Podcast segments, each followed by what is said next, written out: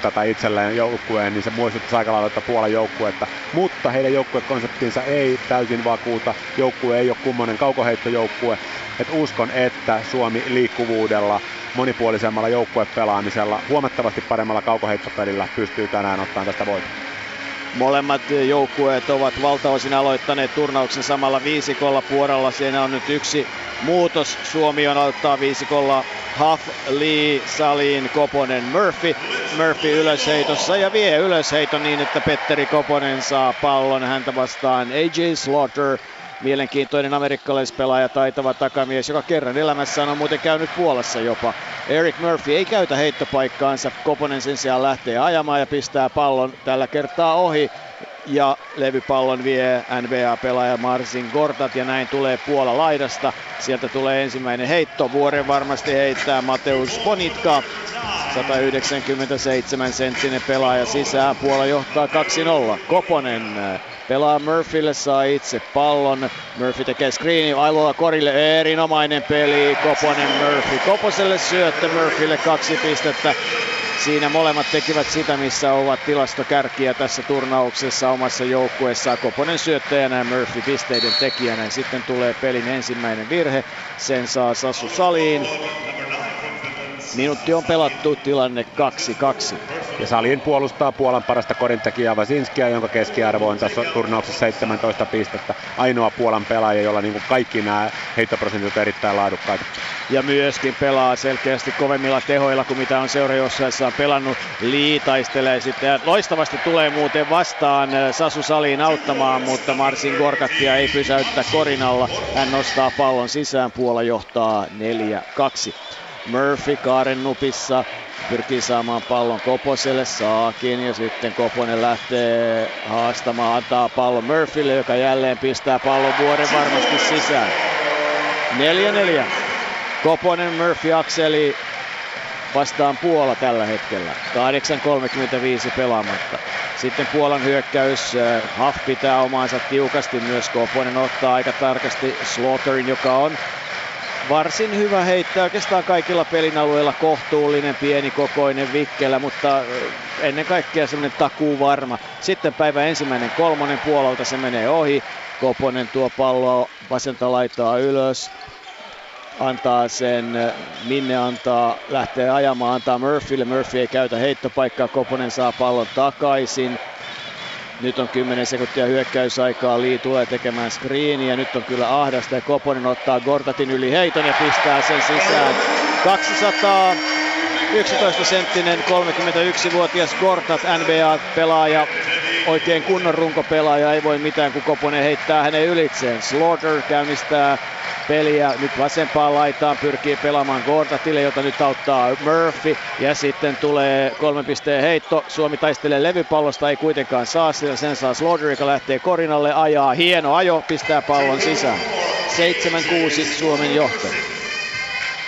Petteri Koponen antaa pallon Murphylle. Murphy oikeaan laitaan Salinille. Jälleen Koposelle. Koposella on vapaa reitti. Pistää pallo ohi. Oi, oi, oi. Yksi vastaan nolla ja pallo ohi. Ja Koponen tulee aika rauhassa nyt puolustukseen. Slaughter pitää palloa ja sitten tulee heitto. Haffe jäävä ehdi siihen ja kolmannen uppoaa sisään. Ja Puola johtaa kamppailua yhdeksän seitsemän. Kolme minuuttia on pelattu. Murphy pelaa nyt varsin ylhäällä. Hyökkäyksessä saa pallon, sitten Salin oikeaan laitaan, käyttää lean screen, ajaa keskeltä, antaa pallon Huffille, Huff harhauttaa, ottaa kahden pisteen heito ja pistää sen vuoren varmasti sisään. Sean Huff, äh, joukkueen kapteeni nyt kolmekymmentäyksivuotiaana, pelitasan yhdeksän, eikä yhtään vihelyksiä oikeastaan, eikä juuri taukojakaan nopeasti, todella nopeasti on menty. Salin puolustaa minkä pystyy, mutta kovin vähän, koska Adam Wasinski pistää pallon sisään, hän on kyllä tehokas. kuusi kaksikymmentäviisi, Suomi yhdeksän, Puola yksitoista, Huff vasemmassa laidassa, Koposelle, Koponen kaaren nupissa, antaa pallon Leelle, Lee nostaa pallon eturautaa, huolimaton heitto Leeltä, surkea heitto Leeltä ja sitten tulee toiseen päähän Gortat, ei saa palloa, saa sen nyt, antaa sen sisään Ponitkalle ja Lee ei pysty häntä pitämään ja näin Puola siirtyy yksitoista yhdeksän johtoon, olipa huono heitto Leeltä kerta kaikkiaan, Koponen näyttää merkin. Slaughter pitää häntä, sitten lähtee Murphy vasempaan laitaan, Koponen saa pallon, Murphy valuu ulos, Koponen kääntyy, antaa pallon Huffille, Huffi heitto lähtee taas, se menee ohi, mutta siinä on virhe ja Huff pääsee vapaa heitto viivalle. Oli Lilta aika huolimaton suoritus ja Koposelta toinen samanlainen. Mutta siis vielä huomattavasti oli tuo Suomen Askoinen puolustus, vielä huomattavasti huonompi suoritus oli Suomen Askoinen puolustukseen paluu, eli siinä ponit oli ajat vapaana korin alla. Et näin, tähän meillä ei ole varaa. Kieltämättä siellä Gortat juoksi hyvin kenttää, mutta hänet saatiin pysäytettyä, muu joukkue ei palannut riittävän hyvin alas. Samaa intensiteettiä ei ole puolustuspäässä missään tapauksessa nyt, mis, mitä me oli eilen ottelun alussa. Ei yllätä, että Henrik Detman vaihtoi kerralla jo heti kolme pelaajaa. Tuukka Kotti tuli kentälle, Kaunisto tuli kentälle, Ahonen tuli kentälle. Rope Ahonen pelaa nyt äh, Petteri Koposen äh, backupina tai kakkostakamiehenä tällä hetkellä. Jostain on pääteltävissä, että Jamal Wilsonilla on ilmeisesti pieni käsivamma tai jotain kipua, koska hän ei tule kentälle. Jamal Wilson kävi pitkän keskustelun Henrik Detmanin kanssa tuossa juuri ennen pelin alkua ja samalla hänen, selkeästi hänen kättään siinä hoidettiin. Eli jotain pientä käsivammaa on. Toivottavasti kyseessä on sellainen toimenpide, jolla halutaan varmistaa, että kun alkavat ne pelit, joissa sitten oikeasti mitataan Lillessä. Tällä ottelullahan on merkitystä, mutta, mutta siis Suomen jatkopaikka on kuitenkin varma. Ja ketä vastaan tällä hetkellä näyttää, että Serbia johtaa neljäkymmentä kaksikymmentäyhdeksän Italiaa vastaan, kun Huff heitti vapaaheitto sisään. Ja Suomi on tilanteessa kaksitoista kolmetoista. Ahonen tuo nyt pallon nopeasti ylös. Ahoselle tilanne on siinä mielessä hyvä, että nyt hän joutuu ottamaan roolia, joutuu tulemaan peliin paljon rohkeammin ja saa minuutteja. Ja Ahonen on pelaaja, joka pitää saada minuutteja. Hyvä syöttö Ahoselta Kotille, joka pistää pallon ohi, mutta Kaunisto tulee taistelemaan pallosta ja saakin levypallon Suomelle. Tässä on ottelu isossa kuvassa, siis Puolalla on jatkuvasti vaikeuksia palloskriin puolustuksessa. Suomi niin sanotusti slippaa palloskriinit, eli screenin tekijä lähtee erittäin nopeasti tuosta liikkeelle kohti koria. Tähän asti se on, se on mennyt läpi käytännössä joka kerta. Siitä on tullut kaksi ensimmäistä koria. Koposen vapaa layup tuli siitä, kun puolustus kommunikoi sen väärin, ja äskenkin saatiin hyvä ratkaisu siitä. Joskus puhuttiin kato vei, onko se suurilleen sama asia? Tämä on palveluista screenistä tavallaan kodille rollaaminen on hieman eri, mutta tota perusidea, perusidea on täsmälleen sama. No niin, joka tapauksessa Suomelle pallon riisto, hapsaa pallon, lähtee tulemaan, ottaa pallon, antaa sen Kotille, joka ei ota heittoa ja antaa vastustajan, vastustajalle pallon. Ah! Nyt Suomen pitää ihan rohkeasti heittää, pitää uskaltaa heittää, kun on paikka ja nyt sitten Puola päästää erinomaiseen heittopaikkaan joukkueen Adam Gulikin, joka on selvästi turnauksen pelannut alle tehojensa. Hän on kova Euroliiga-pelaaja Turkissa ammatikseen ensi kaudella. kaksitoista kuusitoista tilanne Puolella, siis neljän pisteen johto. Salin, Ahonen. Ahonen antaa Kaunistolle. Salin, Salinin pallo ilmaa. Menee sisään kolmonen, viisitoista kuusitoista. neljä kaksikymmentäkolme pelaamatta ja nyt sitten Ahonen ottaa A J Slaughteria puolustajana. Kaunisto ottaa Kuligin, Kotilla on Gortat puolustettavanaan, Salin puolustaa kulmassa Vasinskia ja sitten pallo saadaan Gortatille ja siinä ei ole enää mitään tehtävissä. Pallo menee sisään. viisitoista kahdeksantoista. Sitten Huff. Kaunisto on korin alla. Kotti on kaaren nupissa, antaa pallon nyt sitten joukkuekaverilleen entiselle Ahoselle. Huff oikeassa laidassa, asemassa laidassa. Haastaa, haastaa, haastaa, haastaa, haastaa, haastaa, haastaa loppuun asti ja pistää pallon sisään. Se on Huff. Yksi yhtä vastaan peli aika rauhallisella tahdilla selkäkoriin päin ja sitten pallo sisään. seitsemäntoista Suomi, kahdeksantoista Puole, kolme neljäkymmentä pelaamatta ensimmäistä neljännestä. Matti Nuutinen odottaa kentälle tuloa. Ja taas pelataan Kotti vastaan Gordat tilanne ja sitten laidasta tulee loistoheitto. Se menee ohi. Neljä suomalaista levypallossa se saadaan. seitsemäntoista kahdeksantoista Ahonen tuo pallon ylös. Lähtee sitten ajoon. Ei ota heittoa, antaa Kaunistolle. Kaunisto pistää pallon ohi korin. Hyvä heitto, mutta surkea lopputulos eikä osunut edes rautoihin. Ja näin vaihdetaan pelaajia. Koivisto kentälle. Ha, äh, Ja Nuutinen kentälle Saliin ja Huff pois, eli Suomi jatkaa viisikolla Ahonen, Koivisto, Kotti, Nuutinen, Kaunisto. Ei yhtään aloitusviisikon pelaajaa kentällä tällä hetkellä. Suomi on pelannut hieman laajemmalla materiaalilla turnauksessa kuin Puola. Puolan kaksitoista mies ei ole pelannut lainkaan. yksitoista miehellä on keskiarvo kolme minuuttia per peli. Ja sitten siellä on vielä alle kymmenen minuutin miehiä useita. Tämä perus kahdeksan miehen rotaatio on hyvin selkeä. Suomi on hieman leveämmällä materiaalilla pelannut. Kahdeksan miestä ovatkin sitten kaikki kokeneita, vahvoja ammattikoripalloilijoita. Niis heistä ehkä enemmän puolella. Kulikin heitto taas menee ja Nuutin ottaa levypallon, antaa sen Ahoselle. Ahonen tuo nyt vasenta laitaa pallon ylös.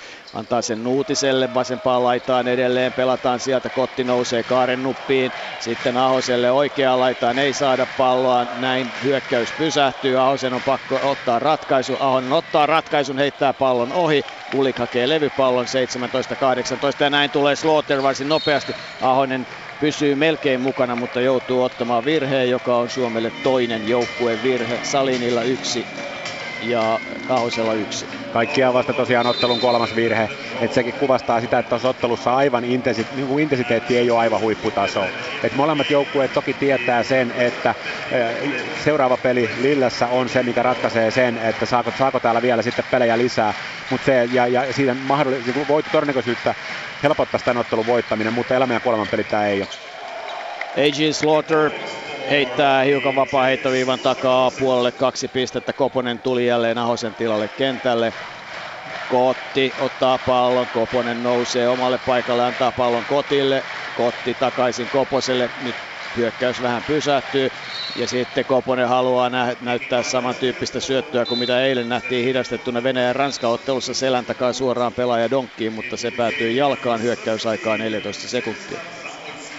Kaksi ja kymmenen ensimmäistä kymmenminuuttista jäljellä. Nopeasti on mennyt tämä ottelu tähän mennessä. Koivisto käyttää palloa ja häntä rikkoo Slaughter. Koivisto pistää pallon ilmaan, ei saa sitä sisään. Peli jatkuu sivurajalta. Se oli vasta muuten toinen virhe puolellekin, kun sitten Murphy tulee kentälle, ottaa pois Kauniston. Hyvin saadaan peliaikaa nyt kyllä kaikille pelaajille. Kaunistolta hyvä levypallo, mutta hänen ratkaisunsa niin suuremmalla itseluottamuksella vielä ratkaisuihin. Koivisto lähtee nyt ajo, antaa pallon Koposelle. Koponen antaa sen Kotille. Gortaton pois kentältä, Puola pelaa hiukan lyhyemmällä viisikolla. Kotti haastaa, kääntyy, torjunta. Hyvä oli puolustus nyt Damian, Damian Kulikilta. Ja sitten Kosinski, Sell, vanha kotijoukkuekaveri. Kulik ajaa korille, antaa Sell. Ää, Slaughterille, jonka kolmonen paukahtaa sisään, ja nyt ollaankin sitten jo kuuden pisteen tappiomatkalla, seitsemäntoista kaksikymmentäkolme. Koivisto oikeaan laitaan. Hyökkäys ja Koiviston heitto, ja se menee sisään. Mikko Koivisto avaa kolmostilinsä, ja kaksikymmentä kaksikymmentäkolme, no niin, siinä sitä oltiin. Ja nyt juoksutetaan Koposta Kosarek, sitten tulee apu ja taas on vapaa heittopaikka, mutta se käytetään. Puola vie hyökkäys levypallon, taas tulee heitto, Sellin heitto, se menee ohi ja tällä kertaa Nuutinen saa levypallon. kaksikymmentä kaksikymmentäkolme, enää yksi yksitoista tätä jaksoa. Sitten Koponen pääsee yksin melkein korille saakka ennen kuin häntä rikotaan, mutta siitä ei tule vapaa heittoja.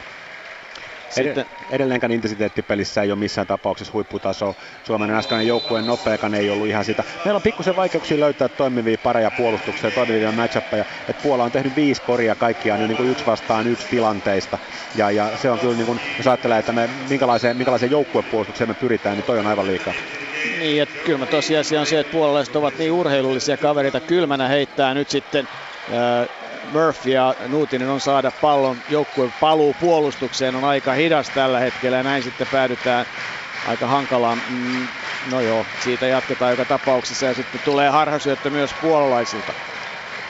Murphy katkaisee pallon, antaa Koposelle, Koponen tuo palloa ylös. Näkeekö Koiviston laidassa? Koivisto tiedetään heittäjäksi. Ja sitten pallo pysyy Koposen kädessä, kymmenen sekuntia, sitten hän saa sen Murphylle. Murphy vastaan aika tiukkaan paikkaan joutuu ja nyt on sitten aikaa enää neljä sekuntia, heittoon on pakko lähteä. Koponen ajaa pallon koriin, heittää ohi, yrittää vaihtaa kättä leijapissa, pistää sen oikeasta vasempaan käteen ja sillä seurauksella, että pallo ei osu edes koriin. kaksikymmentä kaksikymmentäkolme ja pelataan viimeinen hyökkäys tälle neljännekselle. Slaughter vastaan Eric Murphy. Yksi yhtä vastaan tilanne, pelataan häntä vastaan ja Murphy ottaa siitä virheen ja välttää näin sitten ohi ajamisen. Eli jouduttiin tilanteeseen, jossa pelaajat olivat väärin. Mutta vasta Suomen kolmas joukkueen virhe ja kuusi sekuntia kellossa, eli vielä kerran pystytään pysäyttämään rikkomalla kello. Sell, Slaughter vastaan Koponen. Hyvä oli Slaughterin harhautus ja pallo ilmaan ja Murphy ottaa levypallon. Ja sitten yrittää pistää vielä pallon liikkeelle. No ei se nyt, suunta oli ainakin oikein. kaksikymmentä kaksikymmentäkolme ensimmäisestä neljänneksestä selvittiin ilman katastrofia.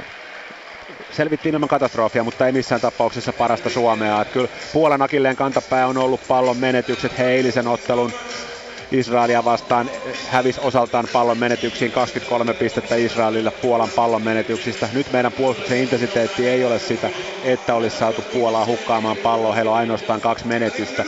Ja niin, vaikka tässä Louteri äskeinen heitto oli niin kuriton, että sen voisi melkein tilastoida pallon menetykseksi, niin siitä huolimatta tämä ei, tämä ei meille riitä. Eli meillä, meillä tosiaan pisteitä vastustajan pallon menetyksistä on nolla. Puola on vienyt levipallot yksitoista seitsemän, vapaaheittoviivalla ainoastaan suomalaispelaaja Haaf kolme heittoa sisään. Puolan kahden pisteen heittoprosentti Korinalle on pelattu on seitsemänkymmentä, eli, eli Suomen vastaavaan kaksikymmentäyhdeksän. Siis me eletään tällä hetkellä pelissä kolmen pisteen heitoilla. Me ollaan kolme kautta neljä kaaren takaa ja niin hyviä heittäjiä kuin meillä onkin, niin kyllä mä pidän epätodennäköisenä, että me neljänkymmenen minuutin pelissä heitetään kolmen pisteen heitot seitsemänkymmentäviisi prosentin tarkkuudella. Eli niin, niillä, olla, niillä ollaan eletty. Me ollaan levypalloissa häviöllä yksitoista seitsemän. Me ollaan kolmen sekunnin alueelta tehdyissä pisteissä häviöllä kymmenen kuusi. Niin kaikin tavoin, kaikin tavoin kyllä tämä kyllä Puolan neljännes oli, että, että tosiaan eroa voisi olla enemmän kuin kolme pistettä.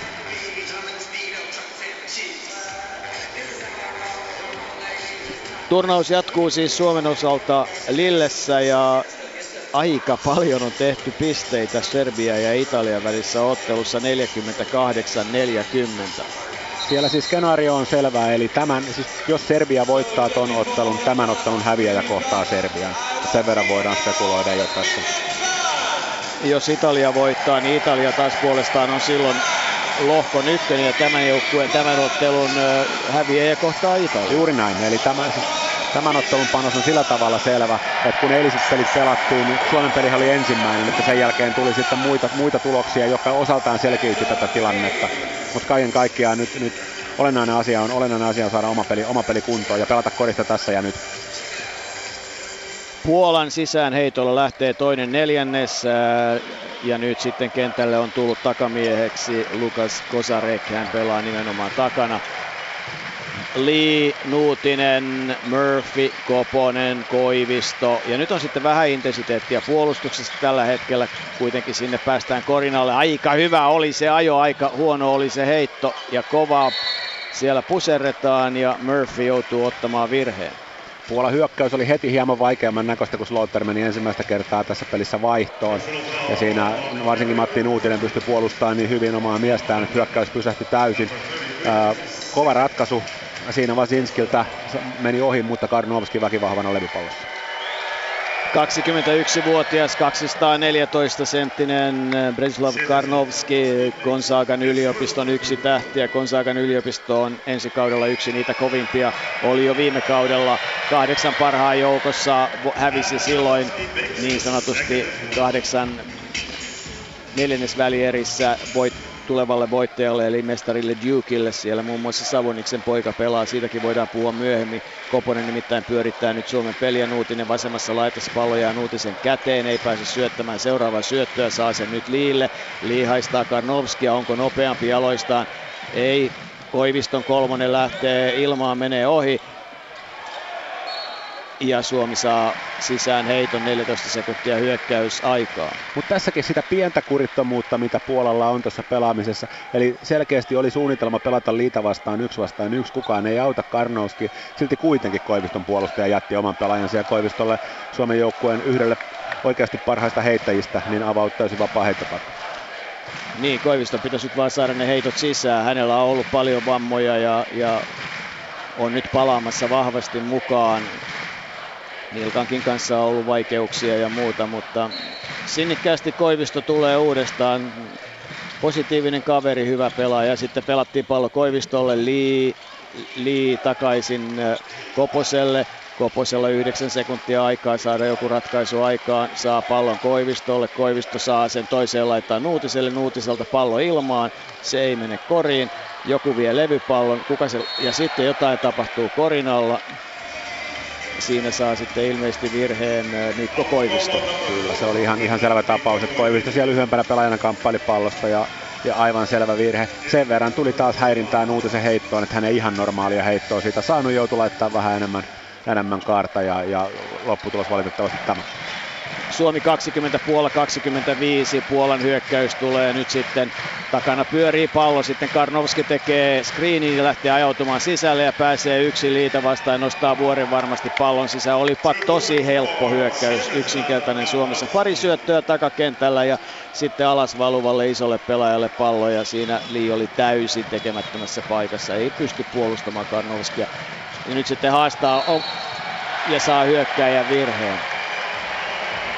Pistää pallon sisään, saa hyökkäjä virheen, korjaa ei hyväksytä. Kyllä siinä isokokoinen Karnowski tietysti aika kevyesti kaatui, ja jos katsoo tuota tilannetta, niin hänen tasapainonsa ihan paras mahdollinen ole. Kontakti tulee, lisäksi siis Karnowskihan seisoo korin alla, eli hän on siis hän on törmäyskaaren sisällä, kyllä joo. Mutta, kyllä joo, mutta niin, siitä huolimatta niin, niin vaikeita on, vaikeita on tällä hetkellä. Puola puolustaa itse asiassa niin olennaisesti paremmalla intensiteetillä kuin Suomi, ja jos he niin noin urheiluisilla pelaajilla tuolla intensiteetillä puolustaa, niin Suomi on vaikeuksissa. Nyt kuitenkin mitataan sitten Suomen joukkuetta sillä lailla, että, että, että voittamaan pitää oppia ja voittamisen jälkeen on helpompi lähteä hakemaan voittoja. Serbia ja Italia siis ensimmäinen puolisko neljäkymmentäkahdeksan neljäkymmentä. Slovenia pieksee Makedoniaa, johtaa kymmenen minuutin pelin jälkeen kaksikymmentä neljäkymmentä. Ukraina Belgia kolmekymmentäyhdeksän kaksikymmentäviisi. Ja yleisölle heitetään pieniä lahjoja, palloja, paitoja ynnä muuta. Sitä täällä Montpellierissä on tehty koko turnauksen ajan, mutta nyt sitten lähdetään jännittämään sitä, että pääseekö Suomi tähän peliin mukaan vai tuleeko pitkä ja tylsä puolalainen ilta. Niin, siis äsken toi kori, minkä Karnowski teki tuolla liita vastaan, niin eihän siinä, niin, niin kuin sanoit, Liia täysin tekemättömässä paikassa, jos ei yhtään pelata syöttölinjoja yli. Et kyllähän sisäpelaajan puolustaja joutuu täysin toivottamaan tilanteeseen, jos kaveri saa kaarella liikuttaa palloa niin, että loppujen lopuksi avautuu täysin vapaa syöttölinja sisään. Et Liia pelasi ihan hyvin sen ensimmäisen leikkauksen, mutta sen jälkeen haastamaton syöttö Liiaa väärälle puolelle, eikä hänellä ole sen jälkeen mitään jakoa korin alla niin kuin järkälemäistä Karnowskia vastaan. Käytännössä tilanne on nyt se, että yhtä pelaajaa lukuun ottamatta Puola pystyy laittamaan vahvemman pelaajan suomalaisia vastaan. Ja Koivisto tekee valtavasti työtä, sitten Murphy tulee Aku ja Karnowskille taas liitä vastaan. Tällä kertaa kuitenkin heittoja eturautaan ja Koponen saa pallon. kaksikymmentä kaksikymmentäseitsemän, Nuutinen hakee sen levypallon. Nuutiselle pallo, Koponen, Li tulee tekemään screen. Nuutinen yksin korin alla ja Koponen näkee hänet, antaa syötön. Kaksikymmentäkaksi kaksikymmentäseitsemän. Puolustuksestahan tämä taas Suomen osalta kaikki lähtee, eihän siinä mitään.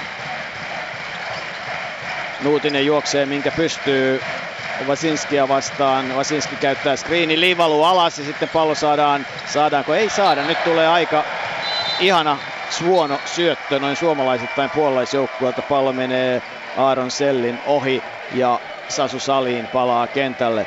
Koponen, Salin, Li, Nuutinen, Murphy ja hyökkäys on käynnissä ja nyt pitäisi kaikkien hyökätä ja miettiä mitä tehdään eikä pohtia jotain muuta. Li on korinalla, hänelle saadaan pallo, Li, loistosyöttö ja sitten loistotorjunta torjujana Lukas Kozarek. Niin Puola vaihto pallollisen screenin, Liille jäi vastustajan takamies korinalle, mutta silti heitto pystyttiin torjumaan. Tämä on siis se haaste, mikä Suomella kansainvälisissä peleissä pienempänä joukkueena on. Liille vähän terävyyttä nyt jalkoihin. Nämä, nämä suoritukset, Liikin voisi jossain vaiheessa lyödä sen pallon sisään ja, ja näyttää, että tarvittaessa tekee. Liikkeet on vähän kuin hidastetusta filmistä välillä ja se ärsyttää hetkittäin. Murphy antaa pallon Liille, Li Salinille. Salin ei saa syötettyä vielä, antaa Koposelle. Kuusi sekuntia on aikaa. Koponen ottaa heiton, pistää pallon sisään. Petteri Koponen, kaksikymmentäneljä kaksikymmentäseitsemän. Olihan muuten todella kova kori Petteriltä ja tärkeäseen paikkaan. Taas ollaan pelissä mukana. Puola tulee. Kozarek antaa pallon nyt sitten oikeaan laitaan, jossa on Vasinski. Kozarek saa uudelleen pallon ja taas lähtee valumaan korin alle iso mies. Mutta nyt tulee sitten Koponen loistavasti mukaan. Suomi tulee nopeaan hyökkäykseen. Koponen ajaa, antaa pallon Liille, saa sen itse uudelleen. Li katsoo mitä tekee, antaa pallon oikeaan laitaan, tulee sisällä peli. Ja Li nostaa pallon, eikä saa sitä sisään, ei nosta kunnolla, vaan kuinka ollakaan, niin Karnowski torjuu ja sitten ollaankin jo toisessa päässä. Nopeasti liikkuu Puolan pallo, nopeasti tulevat ylös, nopeasti pelaavat korinalle ja nyt tulee syöttö vasempaan laitaan keskelle. ajokorille. Hyvin on Murphy mukana, Nuutinenkin pyrkii olemaan mukana, sitten taistellaan levypallosta. Kaksi pistettä ja vielä virhe suomalaisille. Voi itku, että levypallokamppailut hävitään. Joo, kyllä tässä oli, oli tosiaan kovaa vääntöä, ja, mutta tämä ponit, Ponitka on oikeastaan niin kuin tyypillinen esimerkki siitä, että minkälaisia pelaajia tässä, tässä Puolalla, on, Puolalla on tulossa. Eli hän on kaksikymmentäkaksivuotias, hän on yhdeksänkymmentäkolme syntynyt. Et, et tällainen kaveri tuolla fysiikalla pelaa kakkospaikkaa. Et siinä tosiaan John Huff hävisi levypallotilanteen sata nolla ja tuloksena korjavirhe.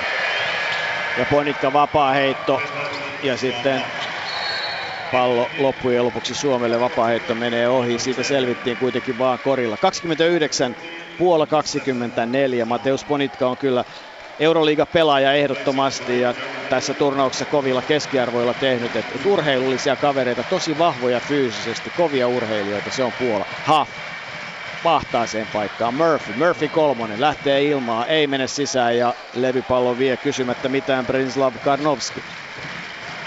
Sitten ajokorille pallo saadaan Lee ja sitten rikkoo. Nyt voisi melkein antaa sitten jo, no ei anneta. Seitsemän Damian, Damian Kulig saa virheen, rikkoo Erik Murphyä. Oli siellä yksi pelaaja tosiaan puolittaja alempana, että jos ei olisi ollut, niin tämä olisi ollut epäurheilijamainen virhe. Mutta nyt on saatu kuitenkin Puola muutamaan pallon menetykseen, että kun heillä heil oli kaksi koko ensimmäiseen neljännekseen, niin nyt on jo neljään minuuttiin kolme. Ja heidän keskiarvo on viisitoista pilkku viisi pelissä. Niin, tämä on, on joukkueen akilleen kantapää ja tähän meidän pitää iskeä.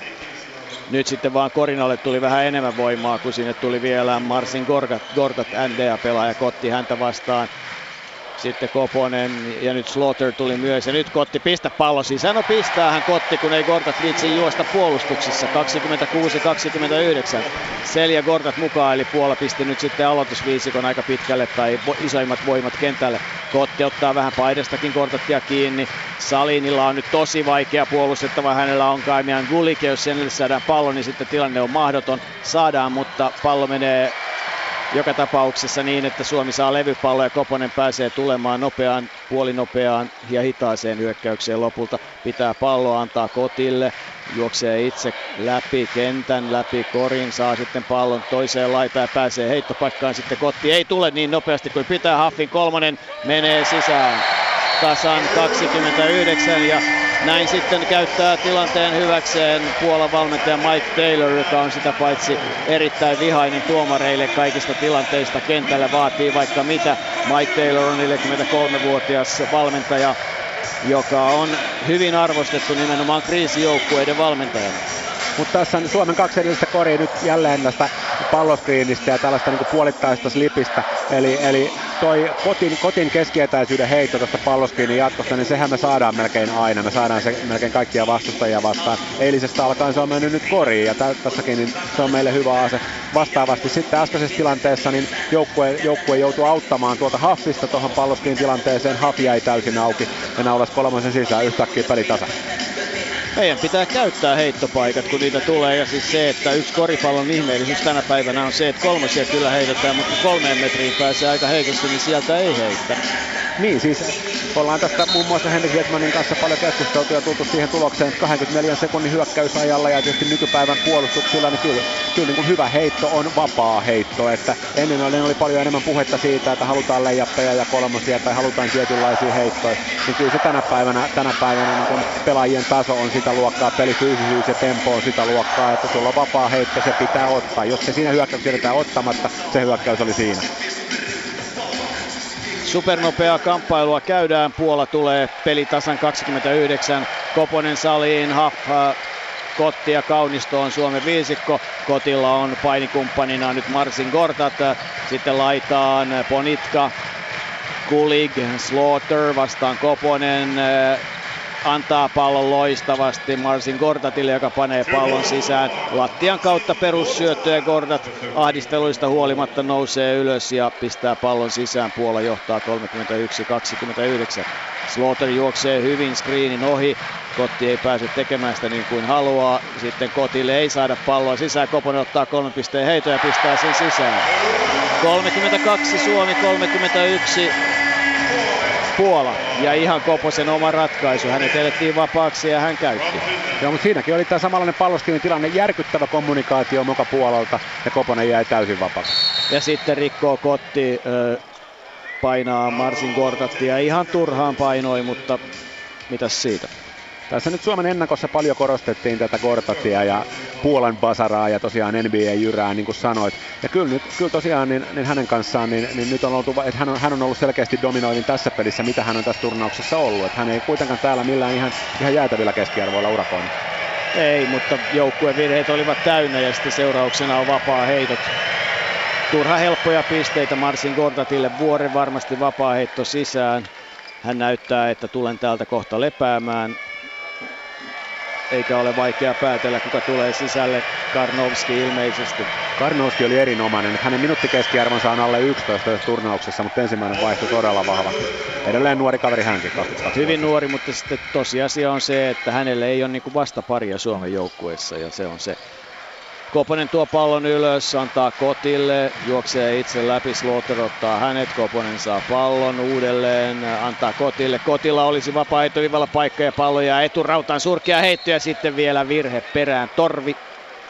Nyt on, no nyt oli huono suoritus kyllä, kyllä, kyllä Kotilta, että tosiaan edelleen kahdesti ajatellut heitos menee ohi, toi heitto pitää ottaa hyvällä itseluottamuksella, jos sen ottaa.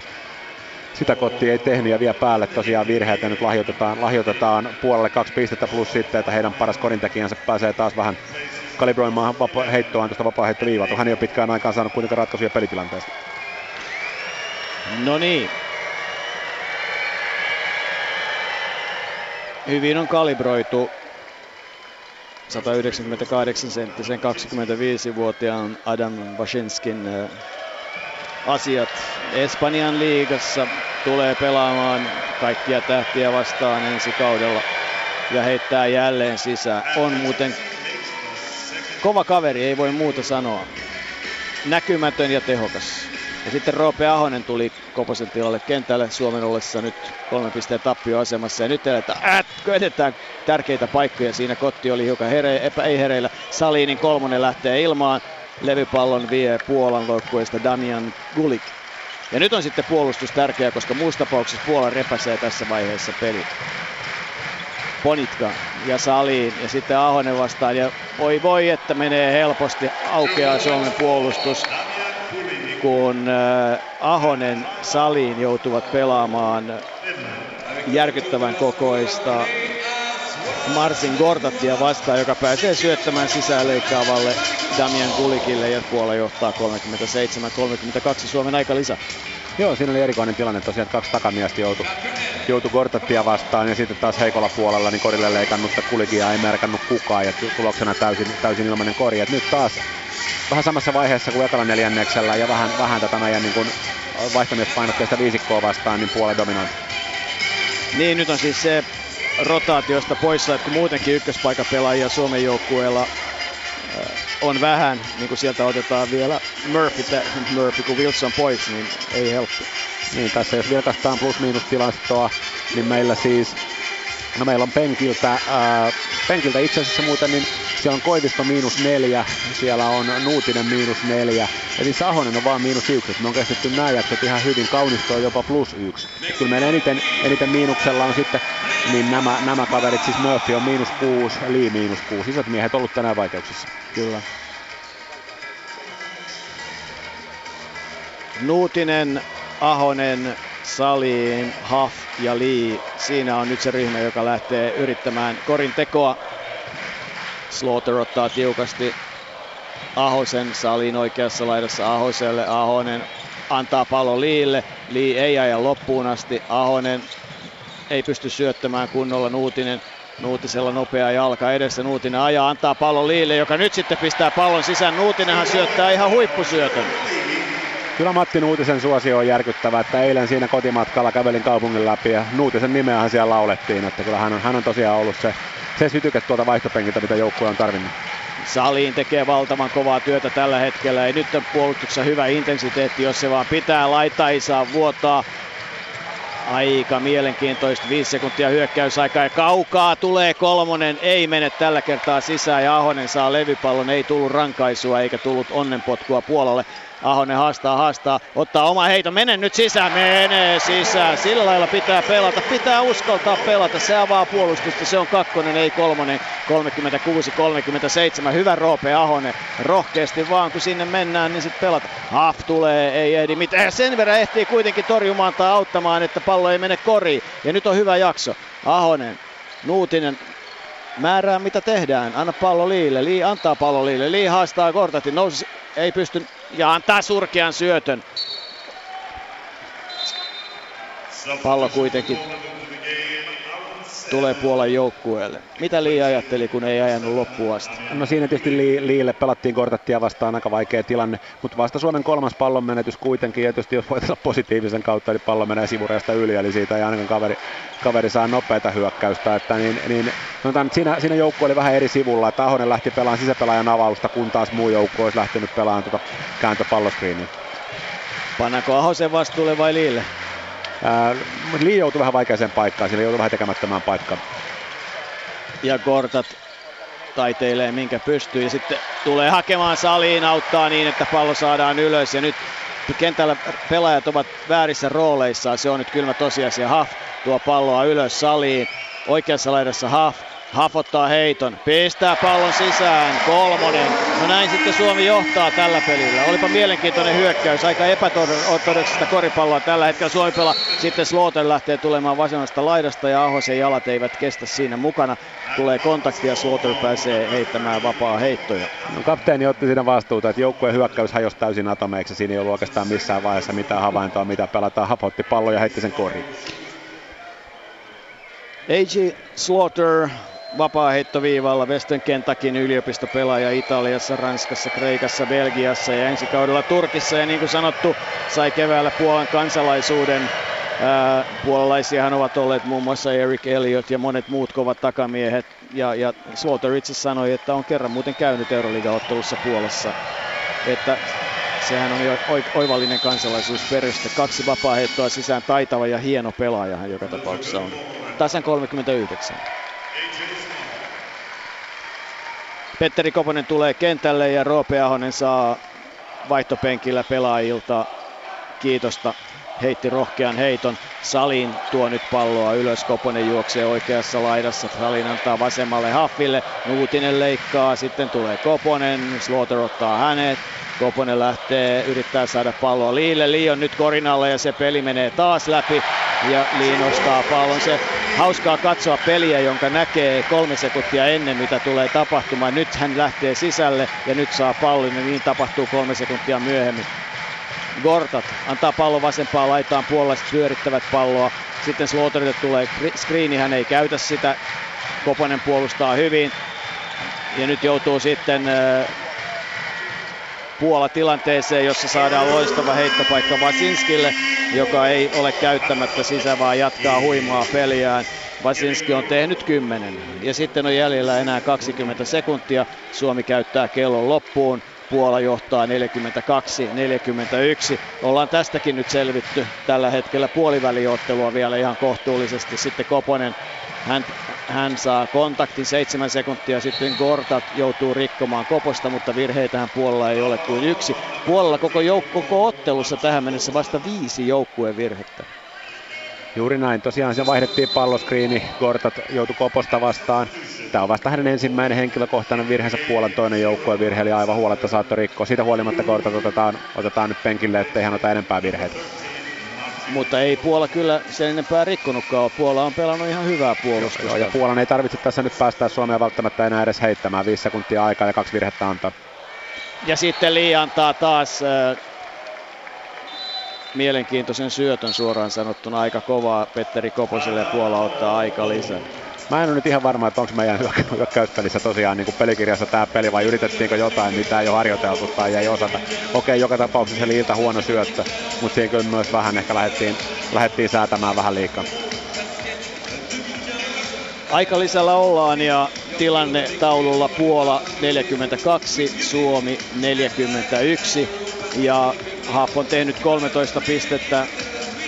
Koivisto kolme, Haf kolmetoista, Lii neljä, Salin kolme, Kotti kaksi, Koponen kahdeksan. Kovosella muuten ensimmäiseen puoliaikaan tähän mennessä seitsemän korjauttamatta syöttöä, niin että hän nousee nousee syöttötilastossa korkealle, jos jatkaa samaa vauhtia. Nuutinen tehnyt kaksi, Ahonen kaksi ja Murphy neljä pistettä.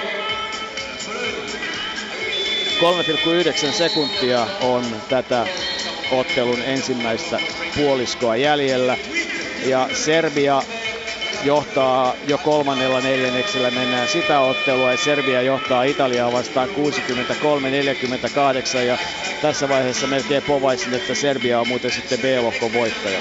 Serbia näyttäisi vahvasti marssivan, marssivan lohkon voitto, ja se tarkoittaa tosiaan sitä, että tämän ottelun häviäjä kohtaa sitten Serbia. Serbia on hieno joukkue, pelaa kyllä loistavaa koripalloa ja huippu takamies, kun siellä peliä rakentaa. Katsotaan kolme pilkku yhdeksän sekuntia, näin tulee Puola ja hyvin saadaan Karnowski tuomaan palloa ja sitten lähtee kaukaa kolme pisteen heitto ja se menee ohi. Heiton ottaa Mateusz Ponitka. neljäkymmentäyksi neljäkymmentäkaksi. Ei kovin helppoa Suomen peli, mutta se mikä on positiivista, niin mehän voitettiin yllättäen tämä toinen neljännes. Isku etäisyydellä, isku etäisyydellä, että ratkaisu jää täysin ää, to, to, toiselle puoliajalle. Suomi inansa enemmän lepuuttanut avainpelaajia, että vastustajalla Vasinski pelannut seitsemäntoista minuuttia, Slaughter pelannut kuusitoista, Ponitka viisitoista, Kulik Kortat kolmetoista, Suomella eniten minuutteja Saliin ja Koponen neljätoista, Huff kolmetoista, mutta esimerkiksi Erik Murphyllä vaan yksitoista, että kaksinumeroisilla minuuteilla on sitten myös Matti Nuutinen, joka aloitti vaihtopenkiltä. Niin, eihän tota... Nyt on sitten joka tapauksessa pelaajilla edessä se, että tänä iltana ainakin valtaosa joukkueista myöhään illalla lähtevät äh, kohti Lilleä. Joukkueet yhteen tilauslentokoneeseen valtaosaltaan ja sitten myöhään yöllä Lillessä tai oikeastaan aamuyöllä huomisaikaa ja sitten huomenna viritellään roppaa pelikuntoon ja sitten lauantaina ja sunnuntaina alkavat pelit. Jos Suomi tämän ottelun häviää, niin Suomen seuraava kamppailu on lauantaina ja jos Suomi ottelu voittaa, niin kamppailu on sunnuntaina, mutta mihin aikaan, niin se on vielä ihan auki, koska sehän riippuu tietysti paljon missä lohkossa Ranska on ja miten T V-pelit järjestellään ja niin edelleen, että pahimmassa tapauksessa Suomen peli on lauantaina jo puolen päivän aikaa. Ja kun Suomi tämän ottelun voittaa, niin vastaan tulee siis Italia, Turkki tai Espanja. Et siellä on myös Saksalla mahdollisuudet jatkoon siitä lohkosta, mutta Saksaa Suomi ei kyllä ainakaan omalla matematiikalla niin millään, missään skenaariossa voi kohdata.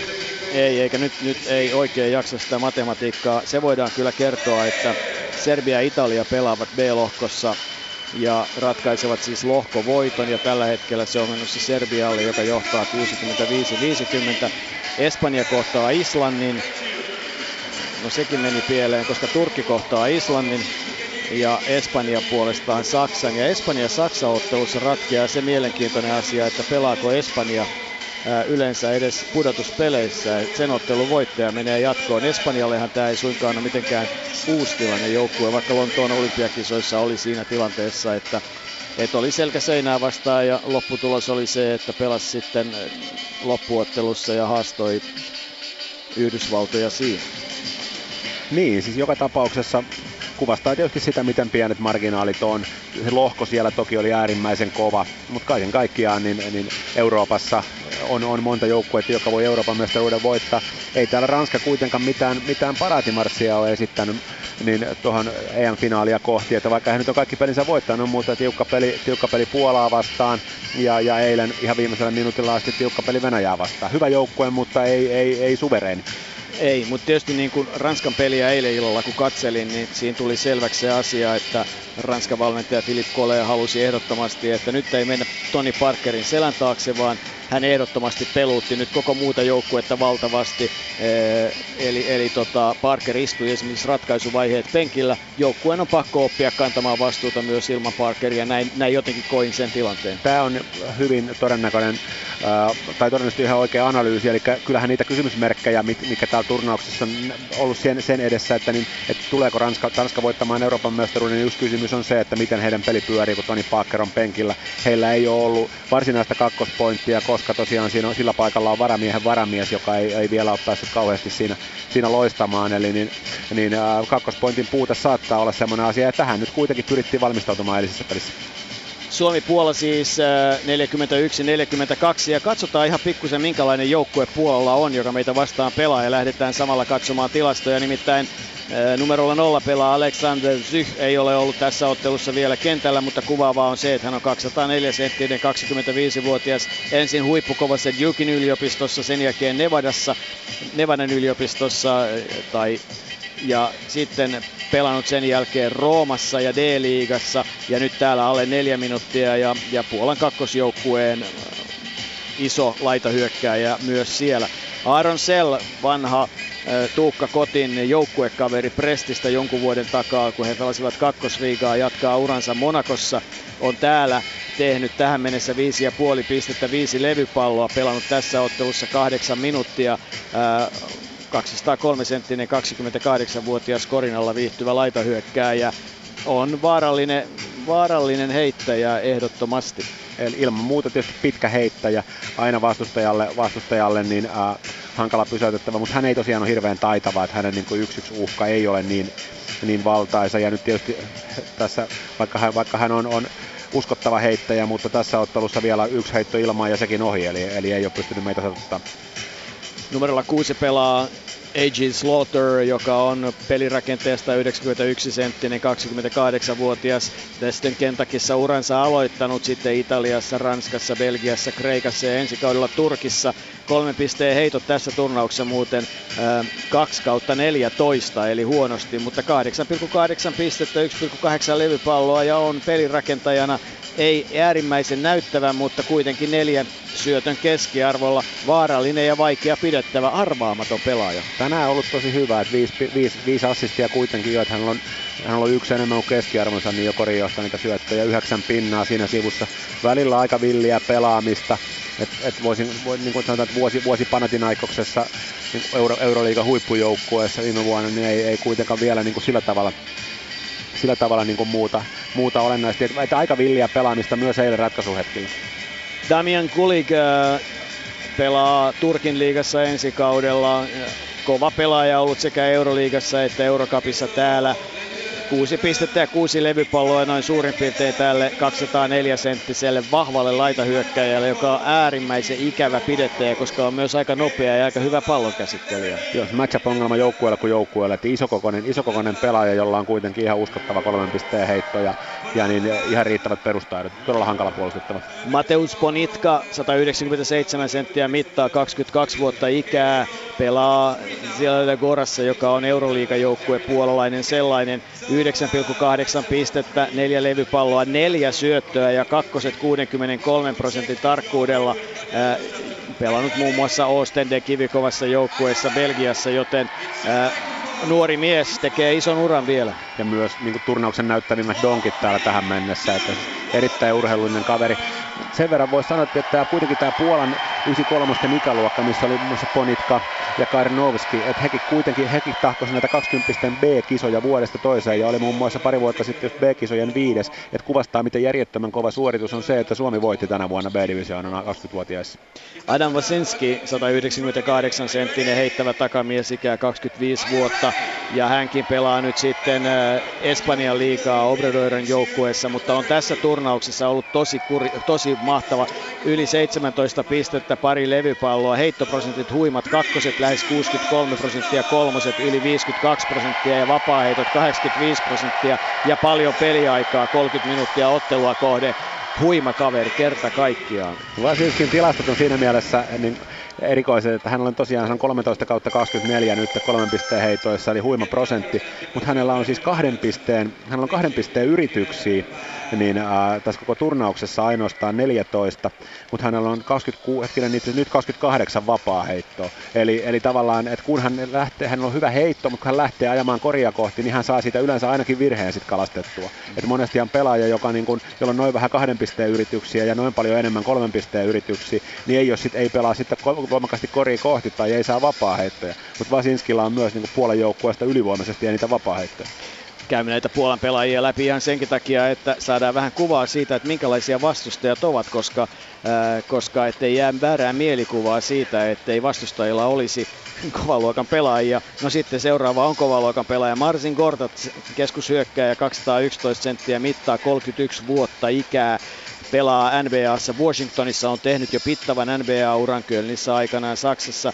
Ja hänen turnauskeskiarvonsa kaksitoista pilkku kolme ja kahdeksan levypalloa, niin, niin se on, ja kolme syöttöä. Se on kutakuinkin samaa suuruusluokkaa kuin millä hän tahkoaa N B A:ssa. Eli, eli niin antaa kuvan siitä, että kaveri tekee pitkälle toistakymmentä pistettä ja ottaa lähes kymmenen levypalloa maailman kovimmassa koripalloliigassa, niin kyllä se pärjää täällä E M-kisoissa. Kyllä, ja noi Kortat on tehnyt kolme koria tähän viidellä heitolla. Äh, lisäksi, lisäksi pari vapaaheittoa, mutta noin noista kolmesta korista esimerkiksi kaksi on sellaisia, että olisi kyllä jäänyt oikeastaan keltä tahansa muulta tekemättä, että väkivahvoja suorituksia. Lukas Kočarek on äh, myöskin Puolan Euroliigajoukkueen pelaaja. Euroliigassahan pelaa yksi joukkue, Zielona Góra, joka on myös äh, Puolan mestari viime kaudelta, ja Kočarek tekee pisteitä neljä kaksi. Neljä pistettä, kaksi levypalloa, kaksi syöttöä. Pelannut muun muassa kaksi kautta Italiassa. Pelirakentaja, sata kahdeksankymmentäseitsemän senttinen, kolmekymmentäyksivuotias, kokenut kettu ja kova urheilija vai mitä? Siis luotettava rotaatiopelaaja, että, että painonut se neljätoista minuuttia per peli täyttää ruutunsa, ettei nyt välttämättä yritä mitään kauhean ihmeellistä. Okei, vaikka kyseessä on niin kuin viisikymmentä prosentin joukkue täällä, niin hän on, hän on miinus neljä plus miinuksissa, eikä noi siis heittoprosentit neljäkymmentäkolme ja seitsemäntoista nyt ei mitään, mitään järkyttävän kovia ole, mutta tosiaan kolme syöttöä, syöttöä peliä kohti ja erittäin, erittäin fyysistä puolustamista. Bredislav Zamovski edelleenkin saman äh, Zielona Góran joukkueen äh, pelaaja, kolme pistettä, yksi levypallo, sata yhdeksänkymmentäkolme senttinen heittävä takamies, kokenut maajoukkueen jyrää, ei mitään ihmeellistä, mutta luotettava pelaaja. Sitten Karnowski, Bredislav Karnowski, kaksisataaneljätoista senttiä mittaa, sentteri, tuleva N B A-pelaaja vääjäämättä, ei, ei mitään estettä, kaksikymmentäyksi vuotta ikää, ja siellä Gonzagan yliopistossa Kyle Wiltnerin ja Donatas Saboniksen, Saboniksen pojan kanssa he tulevat ensi vuonna tekemään pahaa jälkeä N C A A:n yliopistojen. Ei, ei iso veikkaus, että voivat hyvin olla vaikka lopputurnauksessa. Täysin mahdollista.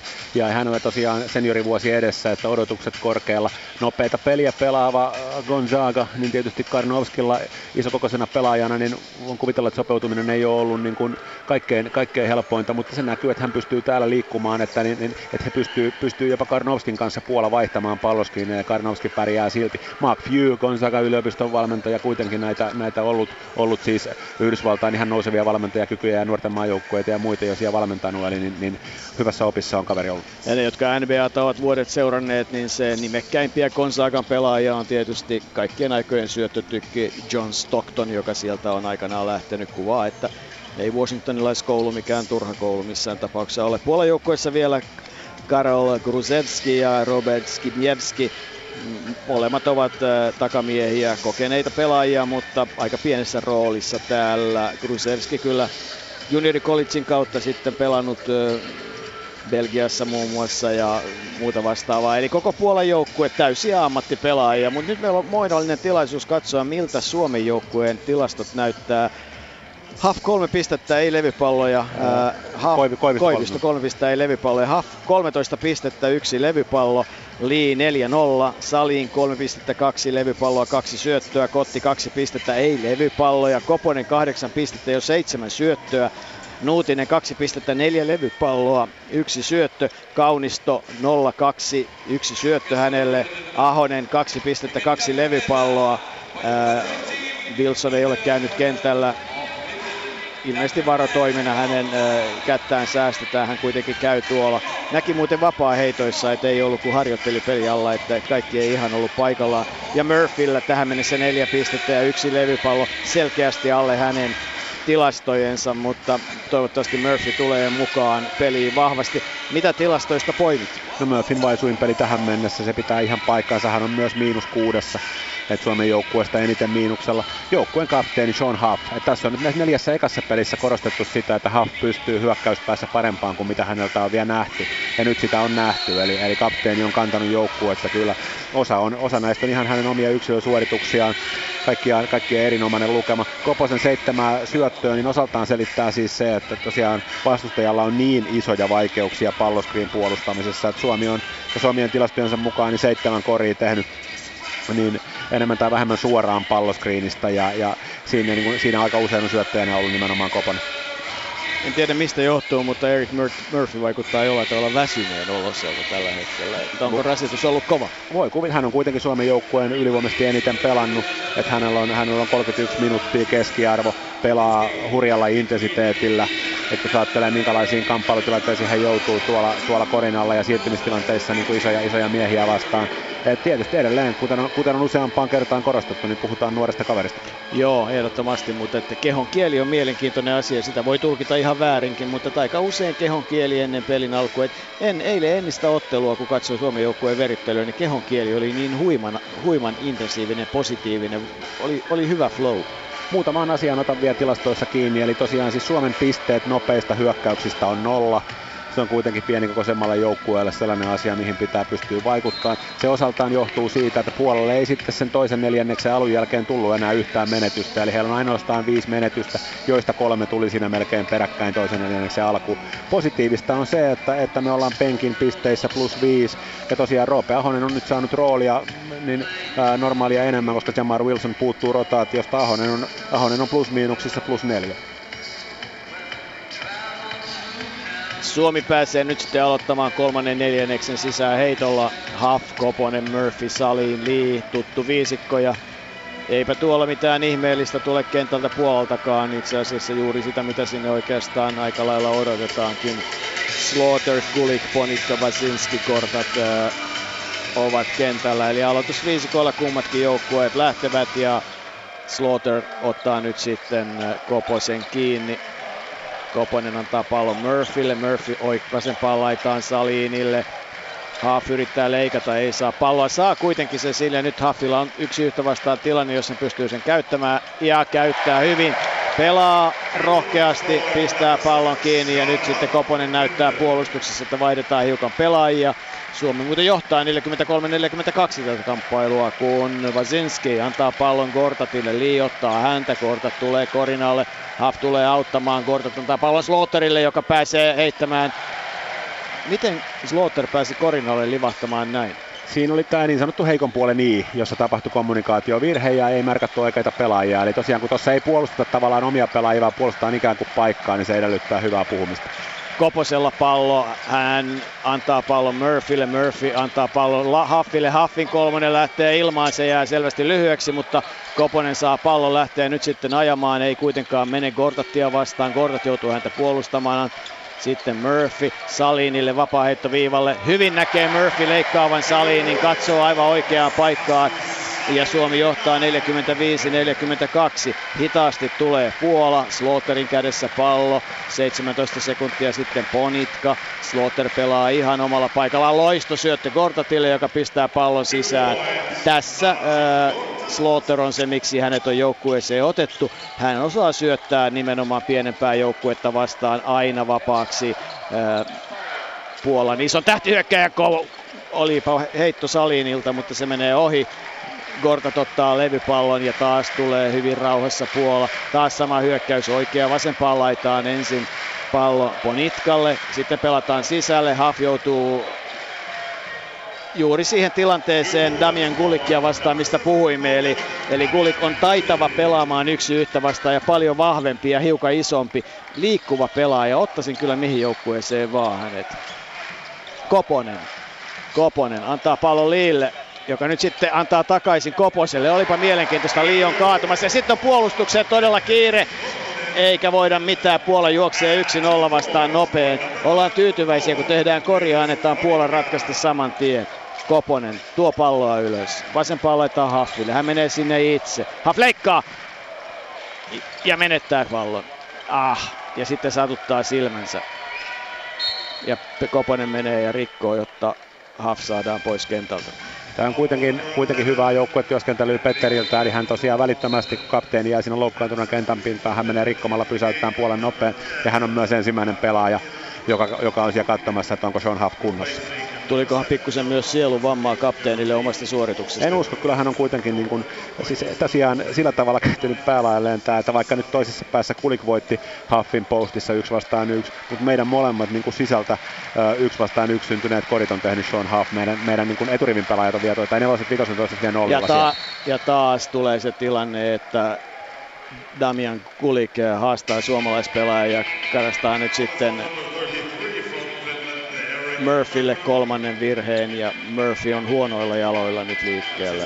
Ja sekin oli vähän turha virhe, koska siellä Matti Nuutinen oli kuitenkin edes auttamassa. neljäkymmentäseitsemän Suomi, neljäkymmentäkahdeksan Puola, ja Puolan hyökkäys Kulik on nyt sitten kärjessä. Kotti pitää tällä hetkellä Gortattia, jolle saadaan pallo, ja se on, siinä on pärjättävä. Nuutinen tulee hyvin apuun, ja sitten Suomi saa pallon. Koponen tulee, ja Koposta rikotaan, mutta ei vihelletä. Sitten Koponen ottaa kolmen pisteen heiton, pistää sen ohi, ja Ponitka ottaa levypallon. Koponen katsoo tuomaria, että miksi ei vihelletty. Ponitka tulee toiseen päähän, antaa pallon vasen, ei anna vasempaa laitaa, antaa oikea laitaan Slaughterille, joka pelaa Koposta vastaan.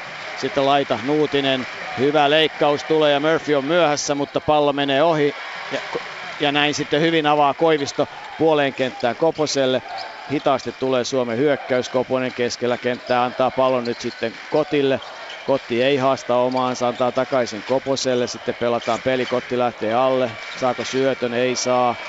Sitten Nuutinen lähtee ajoon rohkeasti, pistää pallon ilmaan ja puolalaispelaajasta ulos Suomen sisään heitto. Kaunisto tulee kentälle ja ottaa Murphyn pois. Ja siinä tosiaan kyllä Nuutista räpätään käsille, että saa jossain, että siinä ei kaksi vapaa heittoa olisi ollut hirveän kaukana, että ihan hyvä. Hyvä suoritus Nuutiselta, joskin hänellä kyllä oli sitä ennen heittopaikka. Tosiaan tuomari pahoittelee Petteri Koposelle, että siinä jäi virhe vihatämättä, että Ponikka yritti tahallaan rikkoa ja pysäyttää nopein ja jopa itse asiassa tunnusti tilanteen.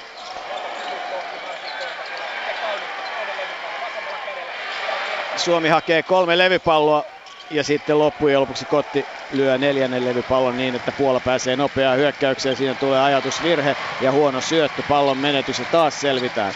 Kuusi minuuttia jäljellä tätä ottelun toista neljännestä ja Koponen Kaunistolle. Kaunisto on siis tullut kentälle, Koivisto on tullut kentälle, Koponen ottaa heiton, pistää pallon sisään ja siirtää Suomi taas johtoon. neljäkymmentäyhdeksän neljäkymmentäkahdeksan ja nyt ottaa aikalisän Mike Taylor. Nyt meillä on kuitenkin hyökkäyslevypalloja. Meillä on seitsemän hyökkäyslevypalloa, se on kolme enemmän kuin Puolan neljä. Että, että vaikka nyt äsken tosiaan tuossa pari kertaa laitettiin alta ohi, mutta niin tämä on sellainen asia, että meillä on, meillä on nyt neljäkymmentäviisi pelitilanneheittoa Puolan kolmekymmentäseitsemän vastaan. Että tämä on, tämä on huomattava etu. Siihen toki vaikuttaa niin, niin myös se, että Puolalla on yhdeksän vapaaheittoa meidän kolmea vastaan, mutta siitä huolimatta niin, niin ansaitaan, ansaitaan enemmän heittoja kuin vastustaja. Se on koripallossa ideana saada enemmän heittoja, parempia heittoja kuin vastustaja, ja nyt sitä tehdään. Eikö se voisi kiteyttää niin, että olisi tarkoitus tehdä enemmän maaleja kuin vastustaja? Se on sitten taas seurausilmiö tosta. Ahaa, siis palloa vaan hirveästi ilmaan, niin sitten seuraa paljon koreja. Enemmän heittoja ja parempia heittoja kuin vastustaja. Ai ai, kun saivartelu on mukana. Suomi neljäkymmentäyhdeksän, Puola neljäkymmentäkahdeksan, kuusi minuuttia jäljellä ottelun kolmatta neljännestä.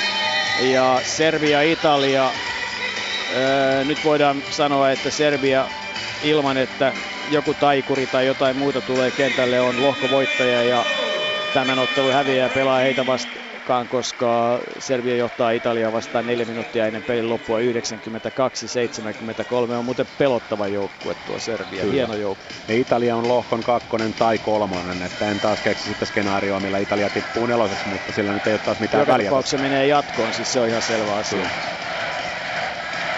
Suomi neljäkymmentäyhdeksän, Puola neljäkymmentäkahdeksan, Koponen, Nuutinen, Koivisto, Kaunisto, Kotti. Koponen plus neljä vaihtomiestä taistelee tällä hetkellä Puolan vahvaa joukkuetta vastaan. Kaunisto on nyt hiukan myöhässä, ehtii mukaan kuitenkin sinne vielä, tuleeko apuja.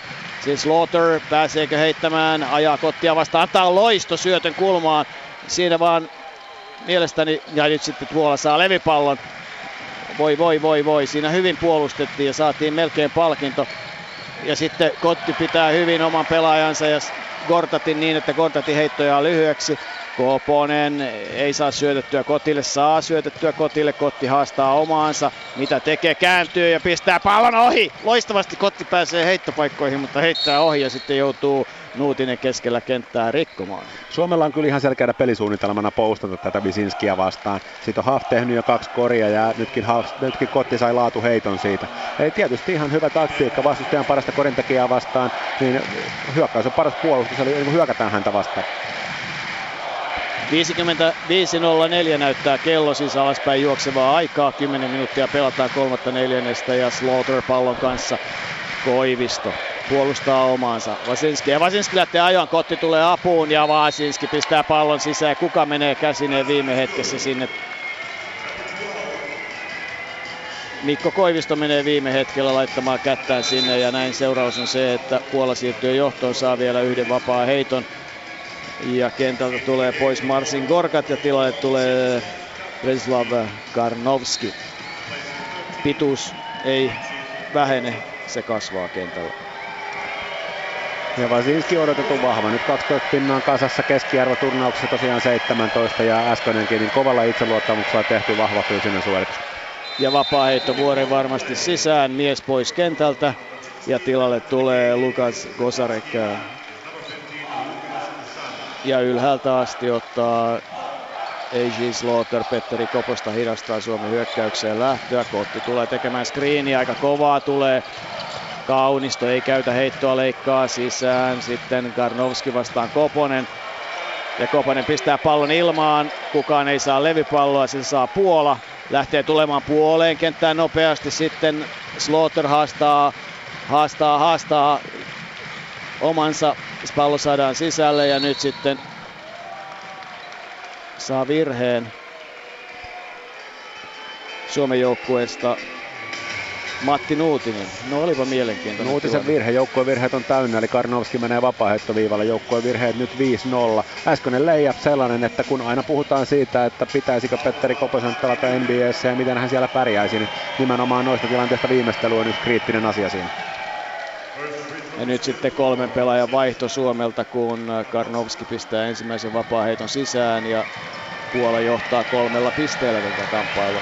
Vasemman käden, se mikä on merkittävää todella vielä tuossa Karnowskissa on se, että hän on siis vasuri, eli häntä on niin kuin tavallaan vielä vaikeampi puolustaa.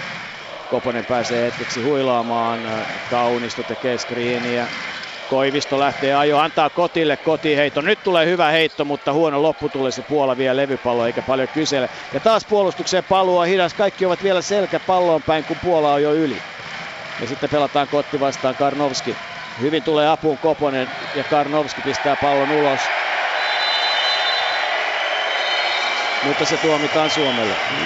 Anteeksi, Puolalle. Tuomitaan Puolalle. Siinä kyllä näytti, että Karnowski ensin ottaa askeleita ja sitten heitti pallon pääturiasta yli. Mutta todennäköisesti jos katsottaisiin hidastuksena, niin veikkaisin, että varmaan näin ei tapahtunut. Että kyllä se ihan yhtä hyvin saattoi mennä Petteri Koposesta yli. Mutta hyvä apu Suomelta joka tapauksessa. Suomi vaihtaa peräti neljä pelaajaa. Kentälle tulevat nyt Ahonen, Salin, Haaf ja Murphy. Ja Puola jatkaa ja sitten puolustuksen pitää olla hereillä. Hereillä se vaaditaan. Nyt vaaditaan juoksua. Slaughter vastaan Ahonen ja sitten nousee ilmaan ja pääsee antamaan pallon Aaron Sellille ja sitten ja vielä tuokin tilanne menee Suomelle ja Puolalle. Karnowski käyttää kyynärpäitä ja valittaa, että häntä vastaan käytetään kyynärpäitä. Joo, siinä oli Karnowski ja Kaunista vastakkain ja huomattavasti pienikoisempi Kaunista lensi siitä tilanteesta, että kyllä tämä niin hidastuksen perusteella näytti, että kamppailutilanne ja näitä nyt koriksessa tulee molemmat pelaajat olisikin voinut pitää kyynärpäitä vähän alempana. Gerald Junior on kaksisataakahdeksan senttiä ja päätä lyhyempi kuin Karnowski, joka nyt sai pallon. Ja Lee puolustaa häntä. Salin on hiukan myöhässä, nyt pääsee mukaan omaan pelaajansa. Kosarek, Kosarek pelaa vasempaan laitaan, Karnowski ajaa korille, Slaughter on kolmen pisteen heitto kilometrin päästä ja Salin ottaa levypallon. Ja joka kerta Puolan pelaajat ovat hyvin käsineen mukana. Ahonen on pelirakentajana, antaa pallon Murphylle, Ahonen, Salin, Haaf. Vasempaan laitaan, Lee, takaisin Saliin, Sali vastaan Karnowski. Sitten hyvä syöttö Murphylle. Murphyn kolmonen lähtee, mutta se on huono heitto ja ei saa levypalloa. Ei kukaan suomalaisista Puola sen saa. Puola tulee nopeasti. Laitaan Selille ja hän pääsee yksin korinalle niin, että pystyy syöttämään vielä A J Jotwellin ja Puola johtaa viidellä pisteellä. Hyvä nopea hyökkäys Puolalta. Murphy. Huff. Salin. Salinin kolmonen. Se menee ohi ja Puola vie taas levypalloa. Taas tulee nopeasti. Mike Taylorin ohjeet ovat nyt, että vauhtia lisää ja käytetään nopeita, puolinopeita hyökkäyksiä. Ja urheilullisuudellaan Puola nyt vie tätä kamppailua. Johtaa viidellä pisteellä. Kaksi ja puoli minuuttia vielä jaksoa jäljellä. Ja korinalle sitten Lee, Sell ja nyt sitten Karnowski vastaan Ahonen, kolmekymmentä senttiä pituuseroa. Ajo korille, Karnowski pistää pallon ilmaa, Murphy saa levypallon. Joku kaatuu kentälle, lähtee takaisin puolalaispelaajista ja sitten rikotaan. Aaron Sell joutuu rikkomaan, koska ilmeisesti Kosarek hiukan loukkaa itseään vai loukkaanko? On kyllä vähän vaarallisen oloinen tilanne sillä, että Murphyn, Murphyn kolmannen siis metrin ohi ja sen jälkeen niin kolme sekuntia siitä niin vastustajan layup Slaughter juoksee yksi vastaan, yksi vastaan nolla ihan, ihan ilmaisen korin, eli tota, kyllä tässä sen jälkeen kaverit nojailee polviinsa. Katsotaan nyt, että tällä hetkellä pikkusen vaarallinen kehonkieli, mutta edelleen kahden pisteen, tai kahden pallonhallinnan peli, kaksitoista minuuttia peliaikaa, niin aivan mitä tahansa voi tapahtua. Murphyn väsymys huolestuttaa, en tiedä onko sitten jotain kehossa kummallista. Ahonen ottaa ratkaisun, hittää pallon rautoihin ja Lee lyö pallon omalle joukkueelleen kuitenkin niin, että lyö käteen ja saa sitä virheen. Nyt tulee varmaan jo vapaa heittiäkin, aivan oikein. Voi voi. Ja vähän varovainen ratkaisu Ahoselta, että siinä ei itseluottamus ollut ihan parhaimmillaan. Kun se toi heittoa hänen pitää ilman muuta ottaa, että jos vastustaja pelaa nämä puol- palloskiirit tosiaan tällä tavalla softaamalla ja iso mies on tuo kilometrin päässä, niin kyllähän Ahosen pitää toi heitto ottaa, siitä ei voi moittia. Branislav Zamovski aikanaan Amerikkaan lähti hakemaan Junior Collegeista oppia, koripallooppia ja pistää vuoren varmasti vapaaheittonsa sisään ja siirtää Puolan jo kuuden pisteen johtoon. Petteri Koponen käy keskustelua ottelun tuomarin kanssa. Vaihtavat mietteitä. Toinen vapaaheitto sisään ja Suomi saa kusaakin levypallon ja edelleen ollaan siis kahden korin, kahden kolmosen päässä. neljäkymmentäyhdeksän viisikymmentäviisi. Koponen antaa Leelle pallon. Eli Murphylle. Koponen juoksee taas, antaa Murphylle. Murphy ei ota heittoa, antaa takaisin Koposelle. Kaukana korista pelataan ja vapaita paikkoja ei löydy mistään. Sitten Koponen joutuu ottamaan heitoja ja pistää sen sisään. Liekö kolmonen? Ei kun kakkonen. viisikymmentäyksi viisikymmentäviisi. Otetaan vastaan. Kahden korin peri edelleen. yksi kolmekymmentäkaksi. Ja sitten Karnowskille tulee pallon menetys ja taas hän valittaa. Häntä otetaan kovaa. Tietysti peli on vähän kovempaa kuin yliopistopeleissä, mutta pysy siellä, jos et halua pelata täällä. Ja tuossa nyt Karnowski ei voi syyttää ketään muuta. Että laatusyöttö, mikä menee vaan suoraan hänen käsiänsä läpi. Sitten Petteri Koponen haastaa niin, että Zamovski joutuu ottamaan virheen. Puolella on muuten nyt sitten peräti kaksi virhettä tällä jaksolla ja kaiken kaikkiaan kaksi, neljä, kuusi, seitsemän virhettä. Eli Suomella on virheitä kuusitoista, Puolella seitsemän. Kuvaa hyvin muuten ottelun kulkua ja fyysisyyttä. No, ja Karnowskilla on silti aika paljon asiaa tuomarille. Eli uudelleen Koposelle. Koponen antaa Murphylle. Murphy haastaa. Lähtee nyt ajamaan ja häntä rikotaan käsille. Pallo päätyrajalta Suomelle. Joo, ei tule heittoja. Näytti vähän siltä, että voisi olla jopa heittotilanne, mutta tosiaan niin tulkitaan, että päätyrajalta jatketaan. Joka tapauksessa niin Murphyltä, Murphyltä plusmerkkinen suoritus. Murphy itsekin on sitä mieltä, että hän oli kyllä heittämässä siinä. No, tehdään kori, niin tilanne on, lopputilanne on ihan sama, eihän siinä mitään. Salin ei saa palloa, Murphy saa pallon, saa sen Leelle, sitten se kiertää Salinille, sitten se kiertää Koposelle, Koponen ottaa heiton, ei ota, antaa Salinille, Salinin heitot eivät nyt opu paikalle ja Lee nyt nosta sisään, ei nosta sisään, mutta saa kuitenkin edes virheen. Karnowskille ottaa levypallon. Nyt ensimmäinen vähän terävämpi liike Leeltä vähän aikaa. Lee on taitava pelaaja. Hänellä olisi mahdollisuudet olla ihan kuinka kova tahansa, mutta nyt, nyt se fysiikka ja nyt se terävyys. Nyt me on saatu meidän hyökkäykseen taas vähän liikettä. Mä tuossa pari pallonhallintaa katselin, että onko Puola siirtynyt paikka puolustukseen, mutta ei, kysymys ei ollut siitä, oli vaan kysymys siitä, että yksikään Suomen pelaaja ei liikkunut. Eli niin nyt, me, nyt me on saatu taas ihan eri tavalla liikettä hyökkäykseen. Lee vapaaheitto viivalla pistää vapaaheiton sisään. Lee on tehnyt viisi pistettä, ottanut yhden levypallon, pelannut seitsemäntoista minuuttia tähän mennessä viisikymmentäkaksi viisikymmentäviisi. Ja nyt pallo sisään ja vielä päästään jännittämään tätä peliä. Ei mene sisään, mutta Lee tulee hakemaan levypallo, antaa Koposelle. Hyvä. Ja sitten Koponen antaa pallo uudelleen Liille, jonka puippuheitto, ei voi itku, puippuheitto tulee ulos. Hyvä heitto oli, mutta taas terävyyttä lisää. Hyvä suoritus kaiken kaikkiaan. viisikymmentäkaksi viisikymmentäviisi, viimeinen minuutti. Karnowski. Ja sitten pelataan Korinalle. Karnowski haastaa Liitä, niin minkä pystyy. Antaa pallon ulos. Tulee kolmen pisteen heitto. Ei mene sisään. Koponen saa levypallon. Kukaan ei ole nopeassa. Kaikki tulevat aika rauhassa. Koponen antaa Murphylle. Murphy antaa sisään Liille, joka ei saa palloa ja tulee pallon menetys.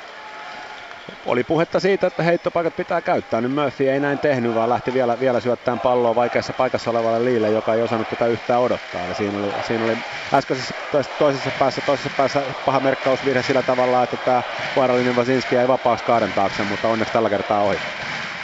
Ja nyt on sitten joko viimeinen tai viimeistä edellinen hyökkäys tässä vaiheessa. Ja nyt olisi tietysti tärkeää, että ei saataisi korea, niin päästäisiin korin päässä lähtemään hetkeksi miettimään. No, peliä on vielä kymmenen minuuttia jäljellä, mutta onhan tässä kaikki oireet hankalaa loppuun. Ja sitten tulee aika hyvännäköinen heitto tietenkin, ja Kosaret pistää kolmosen sisään, ja, ja näin ei saada Koposelle kunnolla heittopaikkaa. Koposen kolmonen lähtee, eikä siinä ole virhettä. viisikymmentäkaksi viisikymmentäkahdeksan. Hävitään viimeinen tilanne, annetaan heittää kolmonen, ja ollaan kuusi pistettä tappiolla. Joo, se edelleen ei, ei mikään ihan paras, paras neljännes, meiltä yksitoista pistettä itse. Edelleen meidän, meidän pisteet vastustajan menetyksistä on seitsemän, mutta meillä ei ole siis yhtään ainoata niin nopeita hyökkäystä tässä pelissä. Meidän, meidän pisteet nopeista hyökkäyksistä on nolla, mikä osaltaan sitten näkyy siinä, että pisteet kolmen sekunnin alueelta on kaksikymmentäkahdeksan kahdeksantoista Puolalle. Ja niin äh, tämä miinus kymmenen sieltä on, on tietysti, jos se, jos se tulisi pelkästään siitä, että Puola on vaan niin, kun, niin, paljon, niin paljon isompi, vahvempi, fyysisempi, mutta heillä on kuitenkin vähemmän hyökkäyslevypalloja kuin meillä. Että ainoastaan me ei, me ei ole pystytty saamaan Puolaa menettämään palloa, heillä on seitsemän menetys vaan, mikä on heille vähän. Että se on puolet heidän keskiarvostaan, ja sen takia meillä on, meillä on, niin, niin, meillä on nolla pistettä nopeista hyökkäyksistä ja myöskin nolla pistettä tämmöistä niin kuin puolinopeista transition tilanteista. Petteri Koponen pelasi kymmenen minuuttia lähes tulkoon, eikä, eikä syöttötilasto lisääntynyt yhdelläkään. Se kuvaa hyvin sitä, että vaikeaa oli. Joo, mutta kuitenkin siis Suomen, Suomen viidestä korista tuossa neljänneksellä Petteri Koponen teki kolme. Aivan. neljätoista pistettä on kasassa. Haffilla viisitoista. Murphyllä edelleen vaan neljä, joka on Suomen tehokkain tähän mennessä viisitoista keskiarvolla. Jonkinlaista pientä kisaväsymystä on havaittavissa Suomen joukkueessa tällä hetkellä. Ja yksi selitys on se, että energiapommi Jamal Wilsonia ei, ei peluteta tänään. Tää pitää, tää pitää ihan paikkansa. Jammu on ollut siis penkiltä monin tavoin tuonut paitsi hienoja suorituksia, niin myös positiivista energiaa tuonne kentälle. Et vastaavaa sytyttäjää ei ole tänään ollut. Matti Nuutinen taistelee, hän on jälleen viisi levypalloa penkiltä. Myös Ville Kaunisto viisi levypalloa, mutta ihan samanlaisia suorituksia kuin mitä, mitä Jammuta nähtiin esimerkiksi eilen, niin niitä ei ole tänään nähty. Virhevaikeuksissa Suomen joukkueesta on Murphy, jolla on kolme virhettä, kahdessa virheessä Koivisto, Lee, Salin, Kotti, Nuutinen, Ahonen. Ja vastaavasti Puolan joukkueesta kaksi virhettä Zamovskilla ja Karnovskilla, joten ei, tämä ei, tähän ei tule Puola kaatumaan. Suomi sen sijaan, jos Murphy ottaa virheen lisää. Ai, ai, ai, ai, ai, kun on nyt myöhässä Suomen puolustus kaiken aikaa. Wazinski pelaa nyt. Murphy vastaan Karnowski. Murphy pitää hyvin kättään ja näin saadaan aikaa huono syöttö. Murphyltä hyvä puolustus. Hän on kyllä tottunut puolustamaan yliopistopelaajaa. Se on ihan selvä asia. Se on muistissa, miten puolustetaan näitä pelaajia. Ja näitä staattisia post-pelaajia. Kun pallo pelataan pelaajalle paikalleen postia ja sitä lähdetään tyhjentämään, niin niitä vastaan Suomen joukkuepuolustus on kun tehty. Saliin Kaarennopissa. Lee. Ja voi voi mikä syöttö, ja siitä Puola pääsee pallon riistoon, taas menetys Suomelle, taas riisto Puolalle. Karnowski ajaa Korinalle, Liion hänen kanssaan.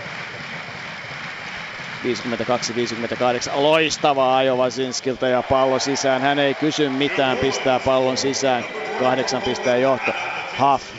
Huffin kolmonen, mene sisään, ei mene, eikä saada levypalloa. Puola ottaa levypallot nyt tosi vahvasti ja tulee todella nopeasti Puolen kenttään ja Petteri Koponen joutuu pysäyttämään. Mikko Koivisto tulee kentälle, kuka tulee pois? Sasu Sali.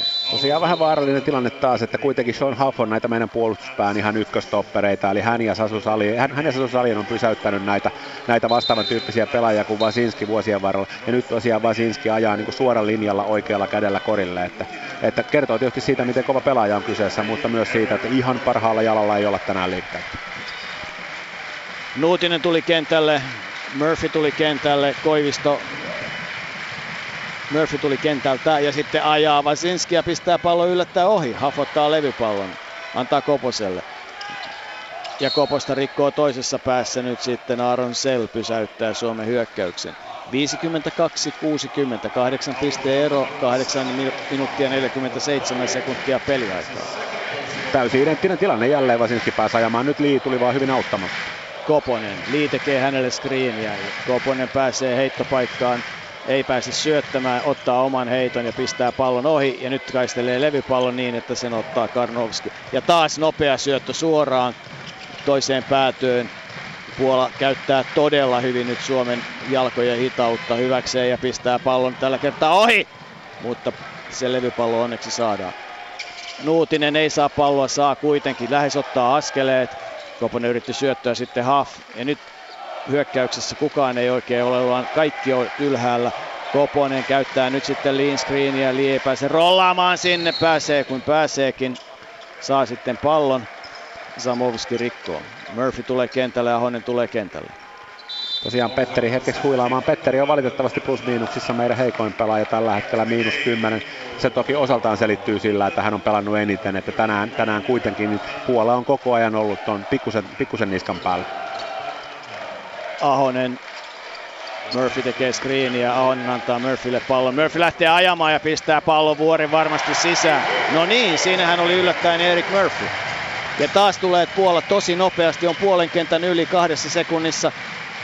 Murphy vastaan Karnowski ja Murphy ottaa virheen. Voi itku! Toinen joukkuevirhe, toki vasta kaksi minuuttia pelattu, että sekin on liikaa. Mutta Murphy neljäs henkilökohtainen ja, ja se on tää, tää perusongelma tässä. Nyt just kun hän sai hyökkäyspäässä onnistumisen, niin, niin valitettavasti tämmönen. No niin, Puolan hyökkäystilanteessa viisikymmentäneljä kuusikymmentä ja aika kovaa siellä roikutaan. Sell vastaan Nuutinen ja sitten Ahonen omassaan. Nyt tulee auttamaan, hyvin tulee auttamaan Murphy, mutta sen jälkeen tietysti oma pelaaja jää täysin vapaaksi ja Karnowski lyö pallon alaspäin. Ahonen vasempaan laitaa Haffille, sitten Murphy vastaan Karnowski.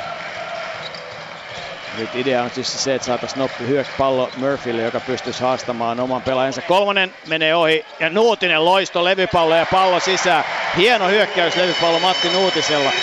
Kahdeksan pistettä eroa. Huff lähtee riistoon, Ahonen lähtee riistoon ja sitten pallon saa Puola ja taas tullaan täyttä vauhtia loppuun asti, kun ajetaan.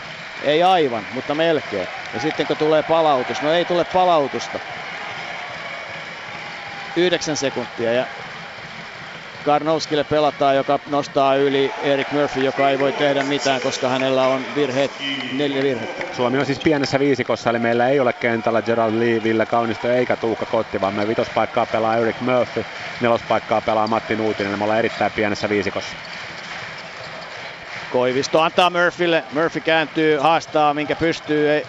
Sitten Nuutinen takaisin Murphylle, Murphy lähtee ajamaan, kääntyy ja saa hyökkääjän virheen. Kyllä, Murphy suihkuu. Ville Kaunisto tulee kentälle.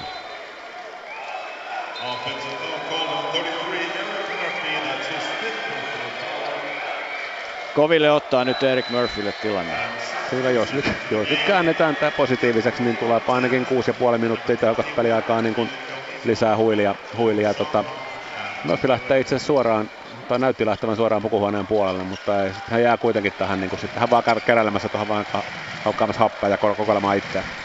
Idea on puhtaasti se, että hän ei tee mitään tyhmää. Henrik Detman ripitti häntä siitä teknisestä virheestä ja muuta. Mutta nyt pelataan peliä. Aikaa on vielä kuusi minuuttia kahdeksan. On eroa. Kaunisto on tullut kentälle Ahonen. Ja sitten Nuutinen tulee hyvin apuun. Ja sitten tulee vaikea heitto ja Nuutinen ottaa levypallon. Nuutinen on tullut kyllä Suomen ihan lähes ykköspelaajaksi. Ja Detman vaatii, että pallo nopeammin ylös Ahonen. Nopeammin ylös. Ei voida kävellä. Ahoselle takaisin. Sitten laitaan. Kotti. Nuutinen. Kaunisto olisi vapaana. Eihän sinne palloa saada, mutta tulee askel rike ja pallon menetys. Nyt tämä meidän pieni viisikko valitettavasti on aika pieni, että me jäädään tosiaan sisälle itse pieneksi ja ei saatu tosiaan tuota Henrik Detmanin vaatimaa vauhtia tuohon peliin. Koponen kentälle ja tosiaan nyt meillä on Kaunisto, meillä on pikkusen tuli lisää kokoa. Mut ja, ja, ja Nuutinen, Nuutinen siirtyi kolmas paikalle, että sillä tavalla nyt vähän isonnettiin viisikko. No niin, kahdeksan pistettä eroa, kuusi minuuttia aikaa, Koponen ottaa omaansa. Ja sitten Varsinski ajaa ja oi kun pelataan hienosti Sellille pallo ja Henrik Detman ottaa aika lisän tilanteessa viisikymmentäkuusi kuusikymmentäkuusi. kymmenen pisteen taka-ajoasema, viisi minuuttia neljäkymmentäseitsemän sekuntia ja nyt sitten vaaditaan, öö, en tiedä mitä vaaditaan, sisua, suden sitkeyttä. No kyllä mä ainakin luulen, että tuskin tässä niin kikkailemaan lähdetään. Tuskin tässä lähdetään mitään uutta niin kuin taktista innovaatioa hakemaan. Et kysymys on vaan siitä, että tehdään omia asioita paremmin. Et tossakin pikkusen juostiin perässä. Toi tilanne, missä kaveri tulee tuolta screenistä ja lähtee saman, saman tien niin kuin suoraan catchista täydellä vauhdilla ajamaan keskelle. Toi on vaikea tilanne ja siinä näki itse asiassa jo pari sekuntia etukäteen, mitä tässä tulee tapahtumaan. Et siellä tulee ison miehen puolustaja auttamaan ja, ja hänen oma pelaajansa jää täysin vapaaksi. Mutta en usko, että lähdetään kikkailemaan, vaan uskon, että lähdetään nimenomaan hakemaan oman, oman perustekemisen mahdollisimman laadukasta toteuttamista. Riittää sitten voittoon tai ei, mutta se, että niin, niin, ei tässä loppuajalla mutta hirveästi tarvitse säästellä. Jostain, jostain pelin häviää ja seuraava peli on vasta sunnuntaina.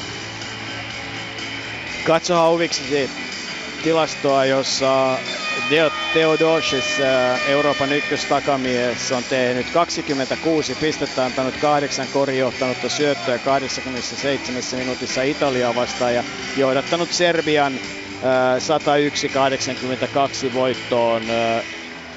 No kyllähän Theodosius on niin kuin vahva, yksi vahva ehdokas niin kuin Euroopan parhaaksi pelaajaksi, ei sitä mihinkään pääse.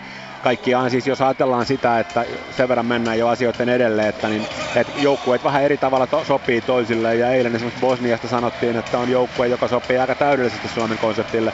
Niin kuin sitten Serbia on yksi niitä toisia ääripäitä, sopii aika huonosti, mutta ei nyt vielä pelata Serbiaa vastaan. Ei pelata, mutta, mutta kyllähän tietysti niin kuin hyvää joukkuetta vastaan on aina hieno päästä pelaamaan. Totta kai, totta kai ja kaikki mahdollisuudet on aina, pelit ratkeaa pelaamaan. Niin on tähänkin otteluun, nyt kun vaan saadaan heitto menemään sisään. Kotti pistä se pallo sisään ja Kotti heittää niin, että ei osu edes rautaa. Ja sitten suomalaisflipperistä pallo menee ulos. Kaunisto ei saa palloon kätteen ja Nuutisen jalasta se menee ulos. Suomi sai kuitenkin juuri sen heiton, mikä oli tarkoituskin pelata. Että aikallisen jälkeen taas toi tuollainen pallosti niin kuin pick and fade-tyyppinen peli, josta Kotille jäi toi kolmen metrin heitto, mutta ei, ei korjaa. Ja Ville Kaunisto oli, oli paikka ottaa hyökkäyslevypallo, mutta valitettavasti palloa suhenta jalkaan. Ja nyt sitten Suomi pelaa semmoisella viisikolla, että nyt alkaa ihan oikeasti paukkua kolmoset ja prässätään. Siellä on Hafsalin, Koponen, Nuutinen ja Kaunisto, ja Kaunisto pelaa nyt sitten kyllä astetta pienempää, isompaa pelaajaa vastaan. Nyt, nyt on kysymys siitä, että pelataan sillä, että Suomen pitää pystyä jollakin tavalla saamaan puolustuskuntoa ja sitten kolmosia heittämällä pitää tämä peli voittaa, se on se mitä haetaan. Kaunisto panee itseään peliin, tulee hyvin avuksi. Haf tulee niin avuksi kuin ikinä pystyy ja sitten, ja sitten torjutaan ja vielä virhe annetaan siitä tilanteesta. Hafko sen virheen saa, kun Karnowski kääntyy korin alla. Ja hyökkäysajan viimeisellä sekunnilla. Tämä nyt syö, kun me ollaan justiin, saatiin puolustukseen vähän intensiteettiä, hyvä tuplaus palloskriinistä. Sen jälkeen, sen jälkeen hyökkäysajan viimeisellä sekunnilla Haf joutuu Karnowskiin rikkomaan. Kyllä toi virhe on. Svetoslav Karnowski, Gonzagan yliopiston tähti, heittää vapaaheiton vuoren varmasti sisään ja taitaa tehdä muuten tässä ottelussa ää, pisteennätyksensä tässä turnauksessa. viisitoista on jo kasassa tällä hetkellä, ei kymmenen on kasassa tällä hetkellä. Keskiarvo Karnowskilla ei ole kuin neljä pilkku kolme. Toinen menee muuten ohi, kirjataan se. Suomi on neljän korin päässä, neljän kolmosen päässä. Koponen lähtee haastamaan ja häntä rikotaan, pistää pallon sisään, koria ei hyväksytä eikä tule vapaaheittojakaan. Mutta tästä hyökkäyspelistä on puhuttu tässä aikaisemminkin, eli siellä Nuutinen postaa, lähtee alta pois, jolloin Koposelle avautuu tavallaan vapaa väylä ajaa korille. Ja nyt siinä kaveri ratkaisee tilanteen rikkomalla. Siihen ei ole varaa. Kaunisto tekee hyvän screenin, Koponen antaa Salinille, heittämään pitäisi päästä. Koponen, sitten Nuutinen on vasemmassa laidassa vapaana. Nyt on Kaaren nupissa, Koponen ottaa heiton, pistää sen ohi. Puolalaispelaaja saa pallon, Haf rikkoo häntä, mennään vapaa heittoviivalle. Levypallotilanteessa syntyy virhe ja Hafille se ilmeisesti vihelletään. Oli miten oli. Puolan paras pelaaja pisteiden valossa. Kaunistusen virheen sitten loppujen saa. Lasinski vapaaheitto viivalle. Tuomarit hiukan keskustelevat keskenään, kelle se virhe tulee. Ei sitä korjata. Kaunistollissa kirjataan. Ja myös ilmeisesti siitä, että ketä siellä itse rikottiin, koska Korinalla oli levypallotilanteessa paljon ruuhkaa. Adam Wasinski, sata yhdeksänkymmentäkahdeksan senttinen tyylitaituri, josta Espanjan liigassa iloitaan tällä kaudella. Heittää ensimmäisen vapaa-heiton sisään. Suomi on kahdentoista pisteen tappioasemassa. neljä pilkku viisi minuuttia peliä jäljellä. Wasinskin toinen vapaa-heitto. Mies on huiman hyvä vapaa-heittäjä. Niin myös toinen vuoren varmasti sisään. Ja, ja nyt on kyllä kolmetoista pistettä eroa, ollaan jo viiden korin päässä. Ja näin Wasinski sitten tasan keskiarvossaan oli tehnyt seitsemäntoista. Kun Haaf menee korin alle, hänelle saadaan pallo. Haaf pitäisi nyt, hän pelaa Wasinskia vastaan, kääntyy ja pistää pallon sisään. Ja Wasinski rikkoo, no tää on muuten kun... Mitä tapahtuu? Äh, siis ilmeisesti vihellettiin poikki, että joku löi levyyn, että kori olisi, kori olisi hyväksytty, vaikka pallo ei olisi mennyt koriin. No ei tullut kolme pisteen mutta, mutta tämä on nyt toiminut meillä, tämä Wasinskia vastaan poustaaminen, että kolmas kori on, minkä Haaf tekee tuossa tilanteesta. Haaf on siinä hyvä. viisikymmentäkahdeksan kuusikymmentäyhdeksän, neljä nolla neljä jäljellä. Puolustus nyt vielä kuntoon, niin päästään peliin mukaan. Kaunisto tekee työtä, Haaf tekee työtä, Detman näyttää, että pojat ottaa askeleita. Kaunisto pelaa käsillä, kohta tulee virhe, ja nyt se virhe ei tule, ja sitten Kau... ottaa levypallon, ja mitä tapahtuu sivurajalta lähtee. Tuomari katkaisee pelin, kyllä. Koska hyökkäysään summeri soi. Eri asia olisiko tarvinnut, koska pallo oli Suomella.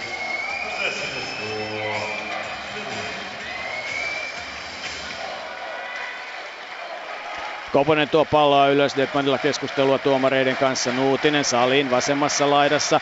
Haaf leikkaa, hänelle pelataan taas sama peli. Va- Haaf vast, yksi yhtä vastaan, ja nyt sitten Wasinski rikkoo jo hyvissä ajoin. Se on Puolan neljäs joukkuevirhe. viisikymmentäkahdeksan kuusikymmentäyhdeksän.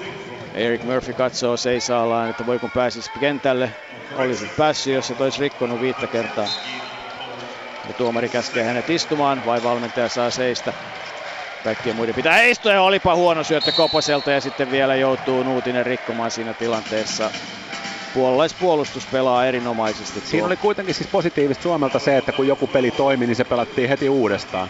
Ja, ja se tuotti nyt tällä kertaa virheen päätyrä, ja se sitten Puola vaihto puolustettavia ja, ja Haffia vastaan ei enää ollutkaan siellä Wasinski, vaan siellä oli sitten niin, niin kaksisataakolme senttinen Aaron Zell. Aaron Zell Monakossa leipänsä tienaava, niin kuin todettua, kotijoukkue kaveri Pohjois-Ranskan sateisesta Brestin kaupungista. Kakkosliigasta aikanaan heittää vapaa-heiton vuoren varmasti sisään. Viisi ja puoli pistettä, viisi levypalloa. Kokenut ammattilainen ehdottomasti. Ranskassa paljon pelannut. viisikymmentäkahdeksan seitsemänkymmentä, viisikymmentäkahdeksan seitsemänkymmentäyksi, kolmentoista pisteen johto ja aikaa kolme ja puoli minuuttia. Koponen, Nuutinen, Saliin kaatuu melkein, sitten Haaf. Saa pallo vähän väärään paikkaan, nyt ei ole uhkaa. Haaf tekee valtavasti työtä korin alla. Koponen antaa pallon Kaunistolle. Salin, Salini heitto rohkeasti lähtee. Salin ei ehdi levypalloon, vaan sen ottaa Wasinski, joka puolikentässä saa kun saakin taisteltua pallon omalle joukkueelleen. Kozarek, puolalaisvalmentaja, valmentaja Mike Taylor käyttää nyt vahvoja, vahvoja puolalaispelaajia ja nimenomaan fyysisyydellään tällä hetkellä hallitsee, hallitsevat kenttä. Siellä tulee Koposta vastaan. Antaa syötön, pallo menee ulos, Suomen pallo. Ja tämä on se asia, minkä takia Puola todennäköisesti ei pelaa täällä kuitenkaan Euroopan mestaruudesta. Että ihan selkeä taitovaje, eli siellä kyllä riitti just ja just konstit ajaa tuonne puolustuksen keskelle, mutta sen jälkeen luokaton syöttö. Ja tätä niin kuin taitovajetta ei ole pystytty tänään parhaalla mahdollisella tavalla hyödyntämään, koska meidän puolustuksen intensiteetti ei ole ollut ihan parasta luokkaa. Meidän rotaatiosta, meidän, meidän materiaali on kaikesta huolimatta niin kapea, vaikka sitä laajasti käytetään, että yhden pelaajan puuttuminen näkyy ja Koponen ottaa heiton, menee kauas ohi, näkee lähtiessä, että on aika kova ja pakko on vaan ratkaista tässä vaiheessa, koska muitakaan vaihtoehtoja ole, ollaan sen verran myöhässä, että kolmosilla peliin mukaan nyt on sitten jo. Nyt pelaillaan tätä peliä viisikymmentäkahdeksan seitsemänkymmentäyksi. Pari nopeaa kolmosta, niin sillä voisi vielä päästä peliin mukaan. Karnovskille pelataan. Nuutinen on kyllä aika kovan paikan edessä siellä. Sitten laitaan ja sieltä tulee heittoja. Siinä taitaa olla lopullinen sinetti. kiekkoon. Zamowski heittää kolmosen sisään. viisikymmentäkahdeksan seitsemänkymmentäneljä. Mutta tässä oli oikeastaan kuvaava tilanne tälle ottelulle, että Suomi tuplasi Karnowskin tuolla sisällä. Tuplaus ei ollut, joko tuplaus ei ollut riittävän laadukas tai sitten Karnowski on niin paljon isokokoisempi, mutta hän sai sieltä juuri sen syötön, mitä meidän puolustus ei saa antaa. Ja seurausilmiönä sitten siellä jäi kolmen pisteen heitto ja Zamowski, Zamowski vapaaksi nurkkaan ja pääsi naulaamaan tämän. Eli tota, tekee ensimmäisen korinsa itse asiassa, tai pelitilanne korinsa tässä ottelussa. Mutta se, että tässä oli, tässä oli niin kuin kysymys just siitä, että meidän, meidän konseptia ei toteutettu tarpeeksi hyvin. Suomalaiskannattajillekin tilanne on kiusallinen, varsin monella on kotimatka, on koettu hienoja hetkiä joukkueen matkaa kohti Lilleä ja he tietysti olisivat toivoneet pääsevänsä nauttimaan huimasta suomalaisjuhlasta, mutta sitä ei tänään ole pystytty tarjoamaan, se on inhimillistä. Kyllä, siis se on tietysti sitten joukkue analysoi, että onko niin kuin tämmöisiä urheiluyleisiä latteuksia käyttääkseni, että onko niin kuin akut ollut tyhjät vai masu täynnä, että kummasta on nyt kysymys, että oltiinko liian tyytyväisiä jatkopaikan varmistumiseen ja eiliseen huippusuoritukseen vai jonkun vaan se, että se vei sitten niin kuin energiat niin nollaan. En tiedä. Toki kentällä on myös vastustaja. Puola on ollut tänään, tänään hyvä, mutta ei tämä ihan niin kuin sellainen suoritus kuitenkaan Puola ottaa kuin mikä se sisältä nähtiin Suomea vastaan. Niin, mutta siis Puolan pelithän on kaikki ollut kaikkia joukkueita vastaan. Venäjä voittivat kolmella, Bosnian neljällä, Ranskalle hävisivät kolmella, Israelille hävisivät kahdella. Et, et kyllähän tämä niinku kuvaa sitä, että Ranskan joukkuekonsepti on hyvä. Koivisto pistää pallon ilmaan. Se, sitä, se saadaan vielä Nuutiselle. Nuutinen harhauttaa pelaajansa ja pistää kolmosen sisään. No niin, vähän huudetetaan suomalaisyleisöä. Vielä ollaan kolmentoista pisteen päässä. Tärkeää saada onnistumisia loppuun ja tässä tosiaan niin kun Suomi on pelannut kuitenkin ihan hyvän alkulohkovaiheen, niin hyvä saada siihen positiivinen loppu. Ja sitten saadaan riisto ja vielä pääsee Nuutinen, lyö palloa alaspäin, ei lyö, pistää sen. Ja näin Suomi pääsee yhdentoista pisteen päähän ja pakottaa Puolan valmentaja Mike Taylorin ottamaan aika lisää. yksi neljäkymmentäkaksi. Aika nopeasti niitä tulee, kun on tullaksi. Ja siinä tulee Suomen tilastoihin Suomen ensimmäinen fast break points, eli Suomen ensimmäiset pisteet nopeasti hyökkäyksessä tässä ottelussa. Ja tosiaan nämä pisteet pallon menetyksistä, nekin on Puolalle plus kolme, vaikka tämä kori tuli, että tässä tämä, tämä tilasto pitäisi olla toistepäin, jos tässä ottelussa mennään pelaamaan voitot. Mennäänkö vuoteen seitsemänkymmentäseitsemän?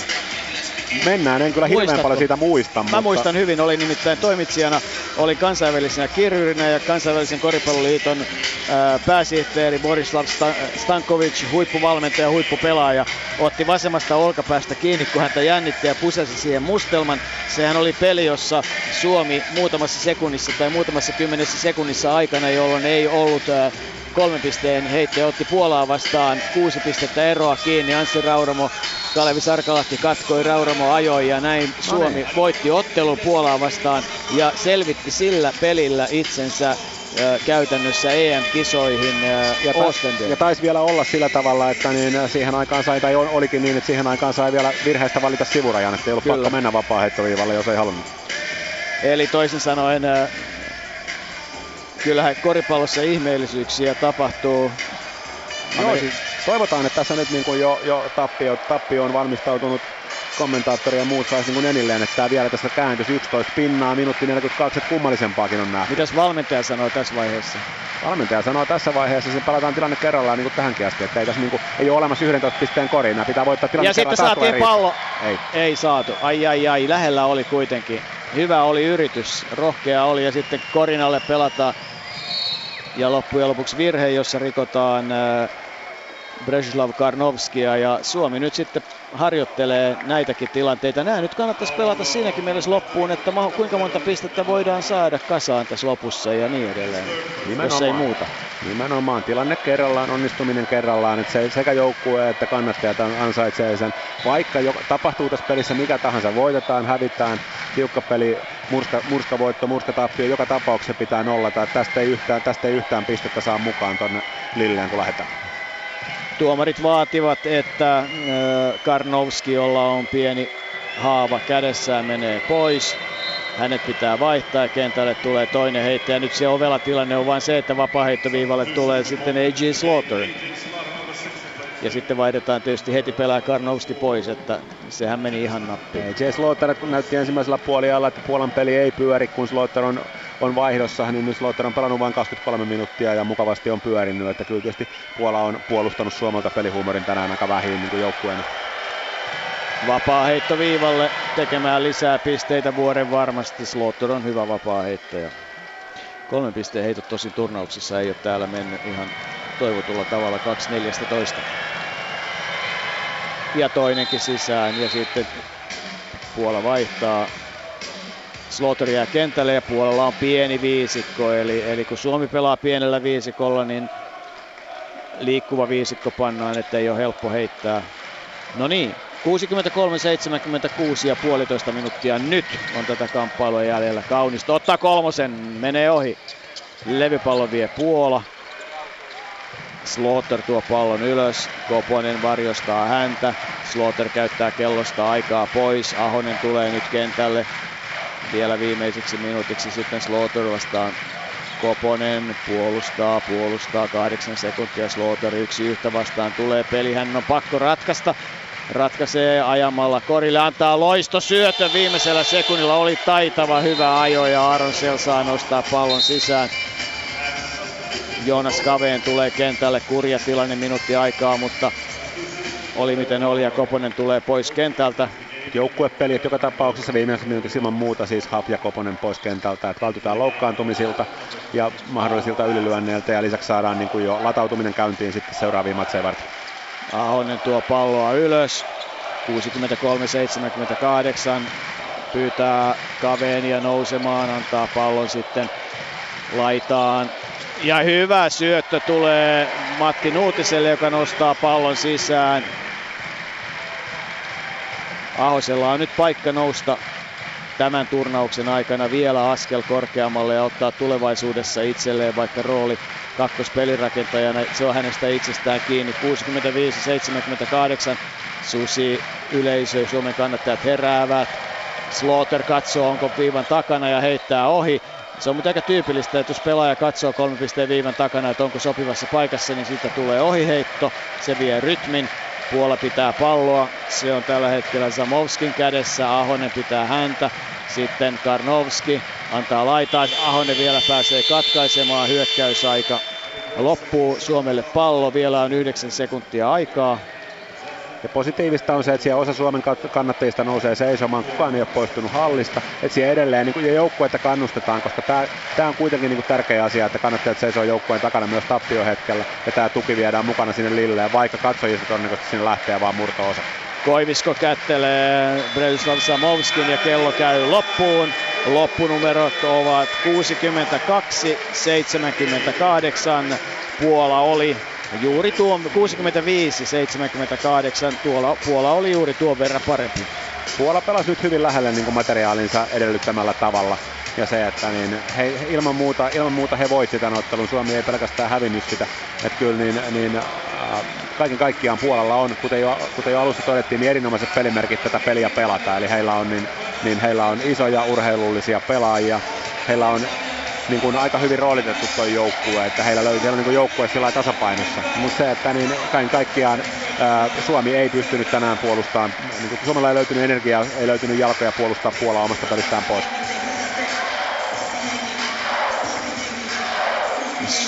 Susi Jengi kappale kaikuu Montpellieri hallissa viimeistä kertaa. Suomen joukkue kiittää kannattajiaan, jotka kaikki ovat nousseet seisomaan. Todella kovin moni ainakaan ei ole hallista ää, poistunut. Ja nyt sieltä poistuu Suomen joukkue hiukan allapäin tietoisena siitä, että no sehän me tiedetään nyt sitten, että vastassa on Serbia. Se on eli, juuri näin. Eli, eli, ja kaiken lisäksi me tiedetään se, että peli pelataan myös lauantaina. Eli ää, peli pelataan sunnuntaina. Sunnuntaina, aivan. Sunnuntaina Suomi kohtaa ää, Serbian. Joten ää, silloin nähdään kyllä sitten aivan huima joukkueen vastassa. Ja, ja ennen kuin mennään tämän ottelun ää, tilastoihin ja muihin, niin niin voitaisiin oikeastaan vaikka ottaa se ottelu esille, nimittäin Serbian joukkue, jota vastaan tullaan pelaamaan. Kuuntelehan näitä. Teodosic, Simonovic, Kuzmic, Bogdanovic, Jelica, Markovic, Kalinic, Nedovic, Milosavljevic, Radulica, Erzek, Milutinov, Siinä on aikamoinen joukkue. Bielitsa yhdeksäntoista Italiaa vastaan. Deodosis, joukkueen kapteeni, kaksikymmentäkuusi. Ladulica neljätoista pistettä, joten kyllä saadaan nähdä aivan huippupelaajia ehdottomasti. Puhutaan joukkueesta, joka pelasi viime vuonna maailmanmestaruuskilpailuja finaalissa Yhdysvaltoja vastaan. Toki jälki oli rumaa, että he jäi pahasti jalkoihin, mutta kuitenkin niin tämä joukkue tämä joukkue on viime vuonna M M kaksi. Eli Suomi tässä turnauksessa pelannut Ranskaa vastaan ja tulee pelaamaan ainakin Serbiaa vastaan. Ja sittenhän puhuttaisiin koripallon maailman pommista, jos Suomen turnaus sen jälkeen vielä jatkuisi. Mutta nyt keskitytään toteamaan, että Puolan joukkueesta Jys ei pisteitä, Sel kuusi pistettä, kolme levypalloa, Slaughter kolmetoista, kolme ja kahdeksan syöttöä. Kulig seitsemän pistettä, kolme levypalloa, yksi syöttö. Ponitka kahdeksan pistettä, kuusi levypalloa, kaksi syöttöä. Wazinski seitsemäntoista pistettä, neljä levypalloa, kolme syöttöä. Puolan ykköspelaaja ollut turnauksessa monella tavalla. Gortat pääsi vähellä kymmenen pistettä, neljä levypalloa. Häntä puolustettiin hetkittäin jopa kohtuullisen hyvin. Kozarek kolme pistettä, kaksi levypalloa. Zamovski, Zamovski neljä pistettä, neljä levypalloa. Karnovski kymmenen pistettä, viisi levypalloa. Kaiken kaikkiaan seitsemänkymmentäkahdeksan pistettä Puolalle, kaksikymmentä, kolmekymmentäkahdeksan levypalloa. Se on muuten mielenkiintoista, että Puolalla ei kuitenkaan ole kuin yksi levypallo enemmän kuin Suomella. Niin, ja siis seitsemän hyökkäyslevypalloa Suomen kaksitoista vastaan, ettei meitä siltä, sillä osastolla niin kuin murskattu. Toki Puola heitti, heitti niin kuin, äh, ihan kohtuullisilla prosenteilla, mutta siis heidän, heidän kaikkien pelitilanne heitti se prosentti on vain neljäkymmentäseitsemän, koska he heitti kuitenkin niin aika paljon kaukaakin. He heitti, heitti kuitenkin kolmessa heitoistaan äh, kolmen pisteen heittoina, mikä siihen nähden, että, että, että äh, heidän, heidän tuota kolmekymmentä prosenttia ei turnauksissa ollut kovin hyvä, niin se on aika paljon, ettei me tänäänkään kuoltu siihen, että olisi ollut mikään ihmeellinen heittopäivä. Vapaa-heitot on mielenkiintoinen osa peliä. Suomihan hävisi Puolalle ää, kolmetoista pistettä ja Puola on tehnyt vapaa-heitoissa neljätoista enemmän kuin Suomi. Kyllä. Ja niin siis tässä täs kaiken kaikkiaan Puola pääsi vapaa-heittoviivalle Ää, aika paljon enemmän. He tietysti johtuu edelleen siitä, että heillä on koko ylivoima. Et moni semmoinen asia, mikä voi kertautua, kertautua siinä. Ehkä se oli pikkusen, oli pykälän paremmalla jalalla tänään heidän urheilullinen joukkueensa ja ennen kaikkea he on isokokoinen jengi, niin, niin tänään, tänään tota, kun, ei, kun ei jalat niin kuin parhaalla mahdollisella tavalla riittänyt, niin palattiin vähän käsillä. No katsotaan sitten sitä joukkuetta, joka joutuu ja pääsee pelaamaan Serbiaa vastaan sunnuntaina. Eli Mikko Koivistolle tänään kolme pistettä, kolme levypalloa ja yksi syöttö viisitoista minuutissa. Kirjataan miinus kahdeksan Suomen joukkueesta. Ää, itse asiassa Ahonen ja Kaveen ovat plus neljässä, muut ovat miinuksilla. Ää, Mitä sanot Mikko Koiviston turnauksesta ja pelistä? No kiva, että hän sai nyt onnistumisen kolmen pisteen heitossa, että on kaveri, jolle sellaisen suo. Hän raataa, raataa, raataa tuolla puolustuspäässä, ja niin, mutta kuitenkin siis hän on heittäjä. Toki se, että kun Susiengi on tällä niin kuin osin samalla permanentilla pelannut pitkään, niin kyllä nämä, niin kuin nämä pelaajien, pelaajien vahvuudet ja roolitukset on tiedossa ja Koivisto on merkitty mies niin kuin heittäjänä illasta toiseen. Että kyllä siellä tänäänkin Puola häntä erittäin hyvin seurasi noista screeneistä, ettei heittopaikkoja oikein edes, oikein edes auennut. Mutta että niin mielellään, mielellään soisi. Hän on kuitenkin sellainen jokerikortti vielä, joka niin kuin pystyy tekemään minuuttiin yhdeksän pinnaa ja jonkun, jonkun pelin meille kääntämään. Sean Huff, joukkueen kapteeni, urakoi kaksikymmentäseitsemän minuuttia, teki seitsemäntoista pistettä, heitti kaiken kaikkiaan kakkoset viidestä neljä sisään, kolmosesta neljästä kaksi sisään ja kaikki kolme vapaaheittoa sisään, otti kaksi levypalloa. Kapteeni täytti tehtävänsä. Niin, Huff teki kolmetoista pistettä ensimmäiseen puoliaikaan, ainoastaan neljä sitten enää toiseen.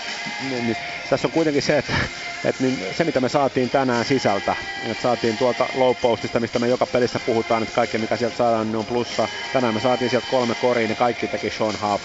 Eli meidän niin kuin nelos- ja vitospaikan pelaajilta ei tänään saatu niin kuin low post-koreja ensimmäistäkään.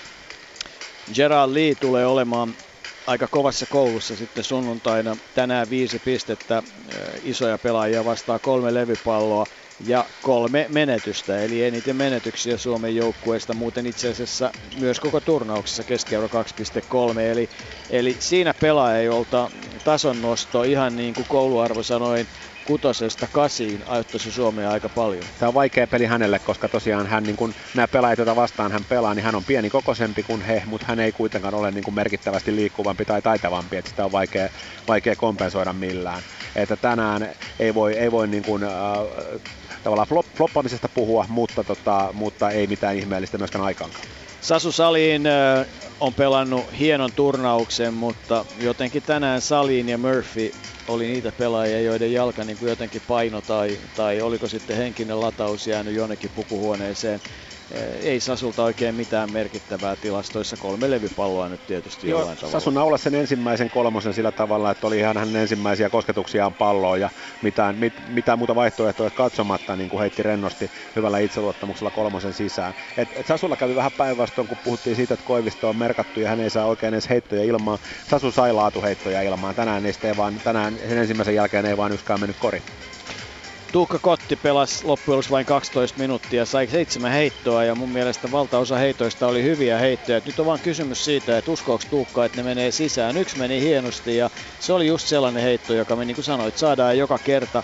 Ei Tuukalla tänään ole myöskään merkintöjä, ei levypalloissa, kaksi menetystä. Et, et, vaisu peli, mutta tä- äärimmäisen tärkeä pelaaja seuraavassa ottelussa. Kyllähän raataa tuo jälleen, että, että puhutaan kuitenkin N B A-sentteri Gortatista, niin ei me Gortatinkaan tässä pelissä kuoltu. Että hän teki kymmenen pinnaa ja yksi pelaaja, joka häntä siellä oli, oli pysäyttämässä, oli Tuukka Kotti.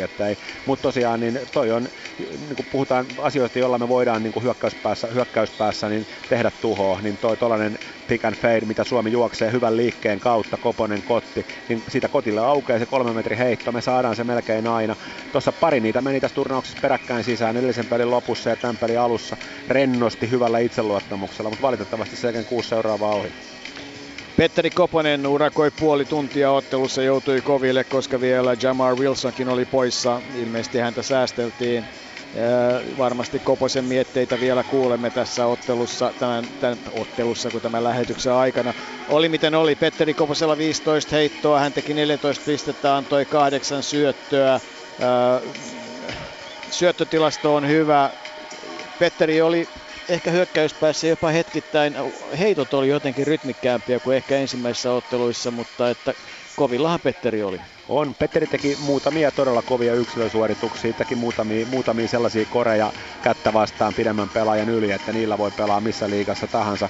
Mutta tosiaan ehkä kuvaavaa on se, että kun meillä eilen, eilen tuli kaksikymmentäkaksi korin johtanutta syöttöä joukkueena ja muun muassa molemmille isoille miehille tuli neljä ja muuta. Hyökkäyspeli paremmin balanssissa. Tänään meillä on seitsemäntoista korin johtanutta syöttöä, mutta niistä on Petterillä kahdeksan ja sen lisäksi Petterillä vielä viisitoista omaa pelitilanneheittoa. Että nyt tänään meidän pelaaminen oli vähän enemmän Petteri keskeistä kuin mitä se on tässä muutaman peliin ollut.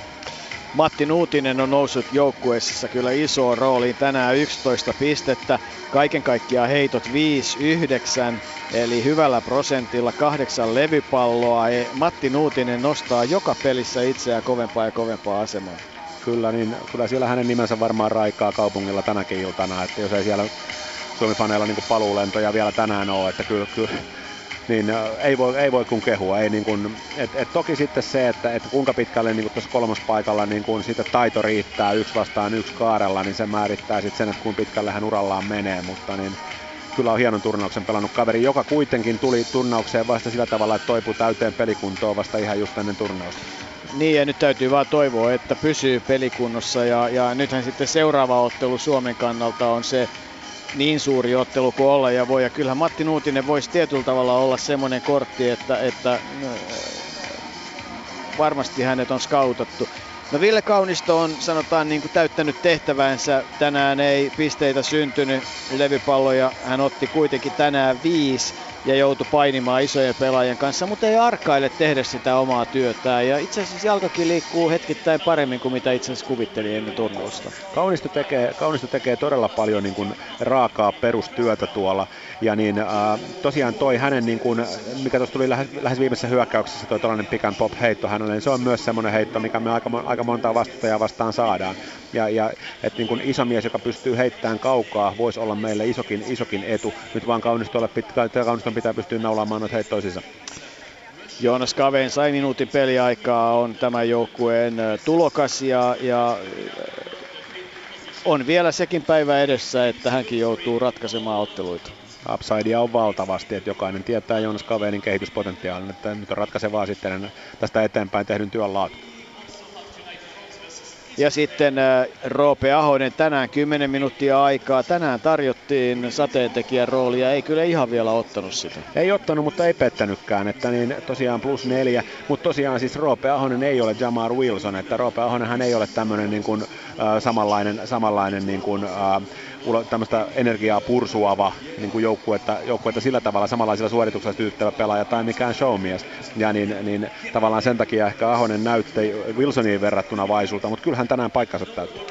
Wilson ei käynyt kentällä, se oli toivottavasti suojatoimenpide. Mitä arvioit? Eiköhän, koska hän kuitenkin veti tuossa noin veryttelyt ihan normaalisti. Sitten hän vaan tuli niin kuin jumppaamaan, jumppaamaan tuohon penkille ja, ja tosiaan kävi keskustelua Henrik Detmanin kanssa. Tämä oli ilmeisesti tällainen game time decision, kokeiltiin veryttelyssä miltä tuntuu ja, ja varotoimenpiteenä sivussa.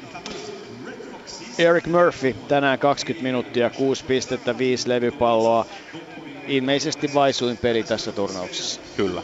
Jälleen sama juttu, että niin nyt tuli, nyt tuli niin kuin vielä pykälää fyysisempiä kavereita vastaan. Että Murphy pystyy olemaan tosiaan pienempiä pelaajia vastaan, voittamaan sillä, että hän on, hän on, hän on verrattain isokokoinen. Ja taas vastaavasti sitten isokokoisemmat pelaajat liikkuvuudella, heittovoimalla, tällaisella. Nyt vaan niin kuin vastaan tuli, vastaan tuli niin kuin vielä kovempia samantyyppisiä kavereita. Niin, kyllähän tota... näistä asetelmista lähdetään. Ilmeisesti nyt ainakaan ihan vakavia loukkaantumisia joukkueilla ei ole, ja nyt on aikaa siis kaksi päivää virittää pyssyä Serbiaa vastaan ja, ja lähteä pelaamaan. Äh, aika rohkea peli pitää uskaltaa kyllä pelata. Se on juurikin näin, eli Suomihan on tietysti parhaimmillaan ollut alta vastaan, ja se on aina tietysti iso asia, että oletko saalistaja vai saalis, eli lähdetkö otteluun sillä tavalla, että on kaikki voitettavaa, vai lähdetkö otteluun sillä tavalla, että on vaan hävittävää. Nyt on tietysti ihan selkeä asia, että Serbia on ylivoimainen ennakkosuosikki. Okei, jos ajattelee joukkueen pelaajamateriaalia, niin kuten sanottu, niin sitä vastaan nyt tämä Suomen joukkueen materiaali ja pelitapa ei parhaalla mahdollisella tavalla istu. Et kyllähän se meidän unelmavastustaja olisi ollut Turkki, mutta näitä on, niin, näitä on turha spekuloida, nyt pelataan sitä vastaan, joka pelataan. Ja, ja, ja niin tehdään se, mitä pystytään. Kuunnellaanpa Petteri Koposen mietteitä tähän väliin. Inka Henelius häntä haastattelee. Alkulohkon viimeinen ot... Petteri Koponen, alkulohkon viimeinen ottelu päättyi tappioon, mutta se nyt ei ole niin kovin vakavaa, vai onko? No kyllä me tätä peliä lähdettiin voittaa, ja, ja tota... mutta ei ihan energiat tänään ollut riittänyt. Että totta kai eilen oli henkisesti kova, kova peli ja huomasi niin kuin jätkistä kanssa, että eilen alettiin kaikki ja kaikki oli sataprosenttisesti valmiin. Totta kai tänään sitten jammu puuttuu, Erik joutui virhevaikeuksiin, tuli kaiken näköisiä, niin ei, toka puolella ei, ei oikein päästy sitten siihen peliin, ei saatu palloja kuppiin ja oli vaikea tehdä pisteitä. Et, et, tota, ei mitään, Puola on hyvä joukkue ja, ja tota, ei meidän pidä päät laittaa pensaaseen. Nyt tuolta tulee Serbia vastaan, että maailmanluokan joukkue, kova joukkue, mutta ei mitään, se on yhdessä pelissä, mitä tahansa voi käydä ja, ja tota, lähdetään te- hakemaan jätti yllätystä siitä. Niin, Petteri, sinä olet yksi niistä pelaajista, kelle tulee tosi paljon kuormitusta turnauksen aikana. On ollut rankka valmistautumisjaksoa, tiukka pelitahti nyt. Mikä on oma tuntemus kropassa? No eihän se, eihän se hirveän hyvä ollut oikeastaan. No eka peli lukuun ottamatta. Ota, ota sellaista niinku puristamista joka päivä ja kans henkisesti pitää aina valmistautua uuteen, uuteen niinku mitä vastustaa ja puolustaa ja siihen mitä me halutaan hyökätä ja kaikki nämä. Ja pitää ottaa huomioon kaikki, kaikki pikkujuttuja, niin totta kai, mutta sama se on kaikille muillekin joukkueille. Ja Ja tuota, kyllä mä sanon aina Henkalle, että ihan kiva, jos pystyy vähän vähemmän peluttaa, mutta tänään niin kuin mä sanoin, Jammu ei pe- vielä pelannut, ja, ja tuota, mutta ei mitään. Nyt ladataan akkuja, että nyt tässä on vähän yksi huulipäivä enemmän ja sunnuntaina on sitten peli ja sitten ollaan täynnä virtaa taas ja niin kuin mä sanoin, lähdetään hakemaan jätti yllätys. Niin, Serbia kuitenkin viime M M-kisoissa hopeamitalisti. Minkä tyyppistä koripalloa he pelaa, mitä osaat kertoa meille?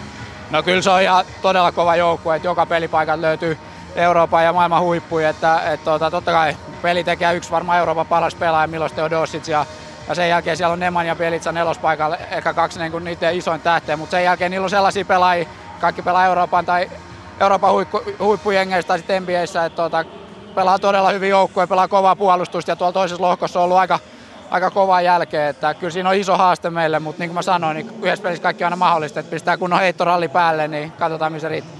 Minkälainen haaste se on heittäjälle, kun vaihdetaan yhtäkkiä salista toiseen? Siellä on iso pudistadikka, missä pelataan. No joo, ei mitään. Toivottavasti siellä pääsee vähän hakemaan tatsia. Ei se nyt täällä niin hyvin upannut täälläkään, että toivotaan, että siellä uppaa paremmin. Näin toivotaan. Kiitos Petteri ja tsemppiä. Yes, kiitos.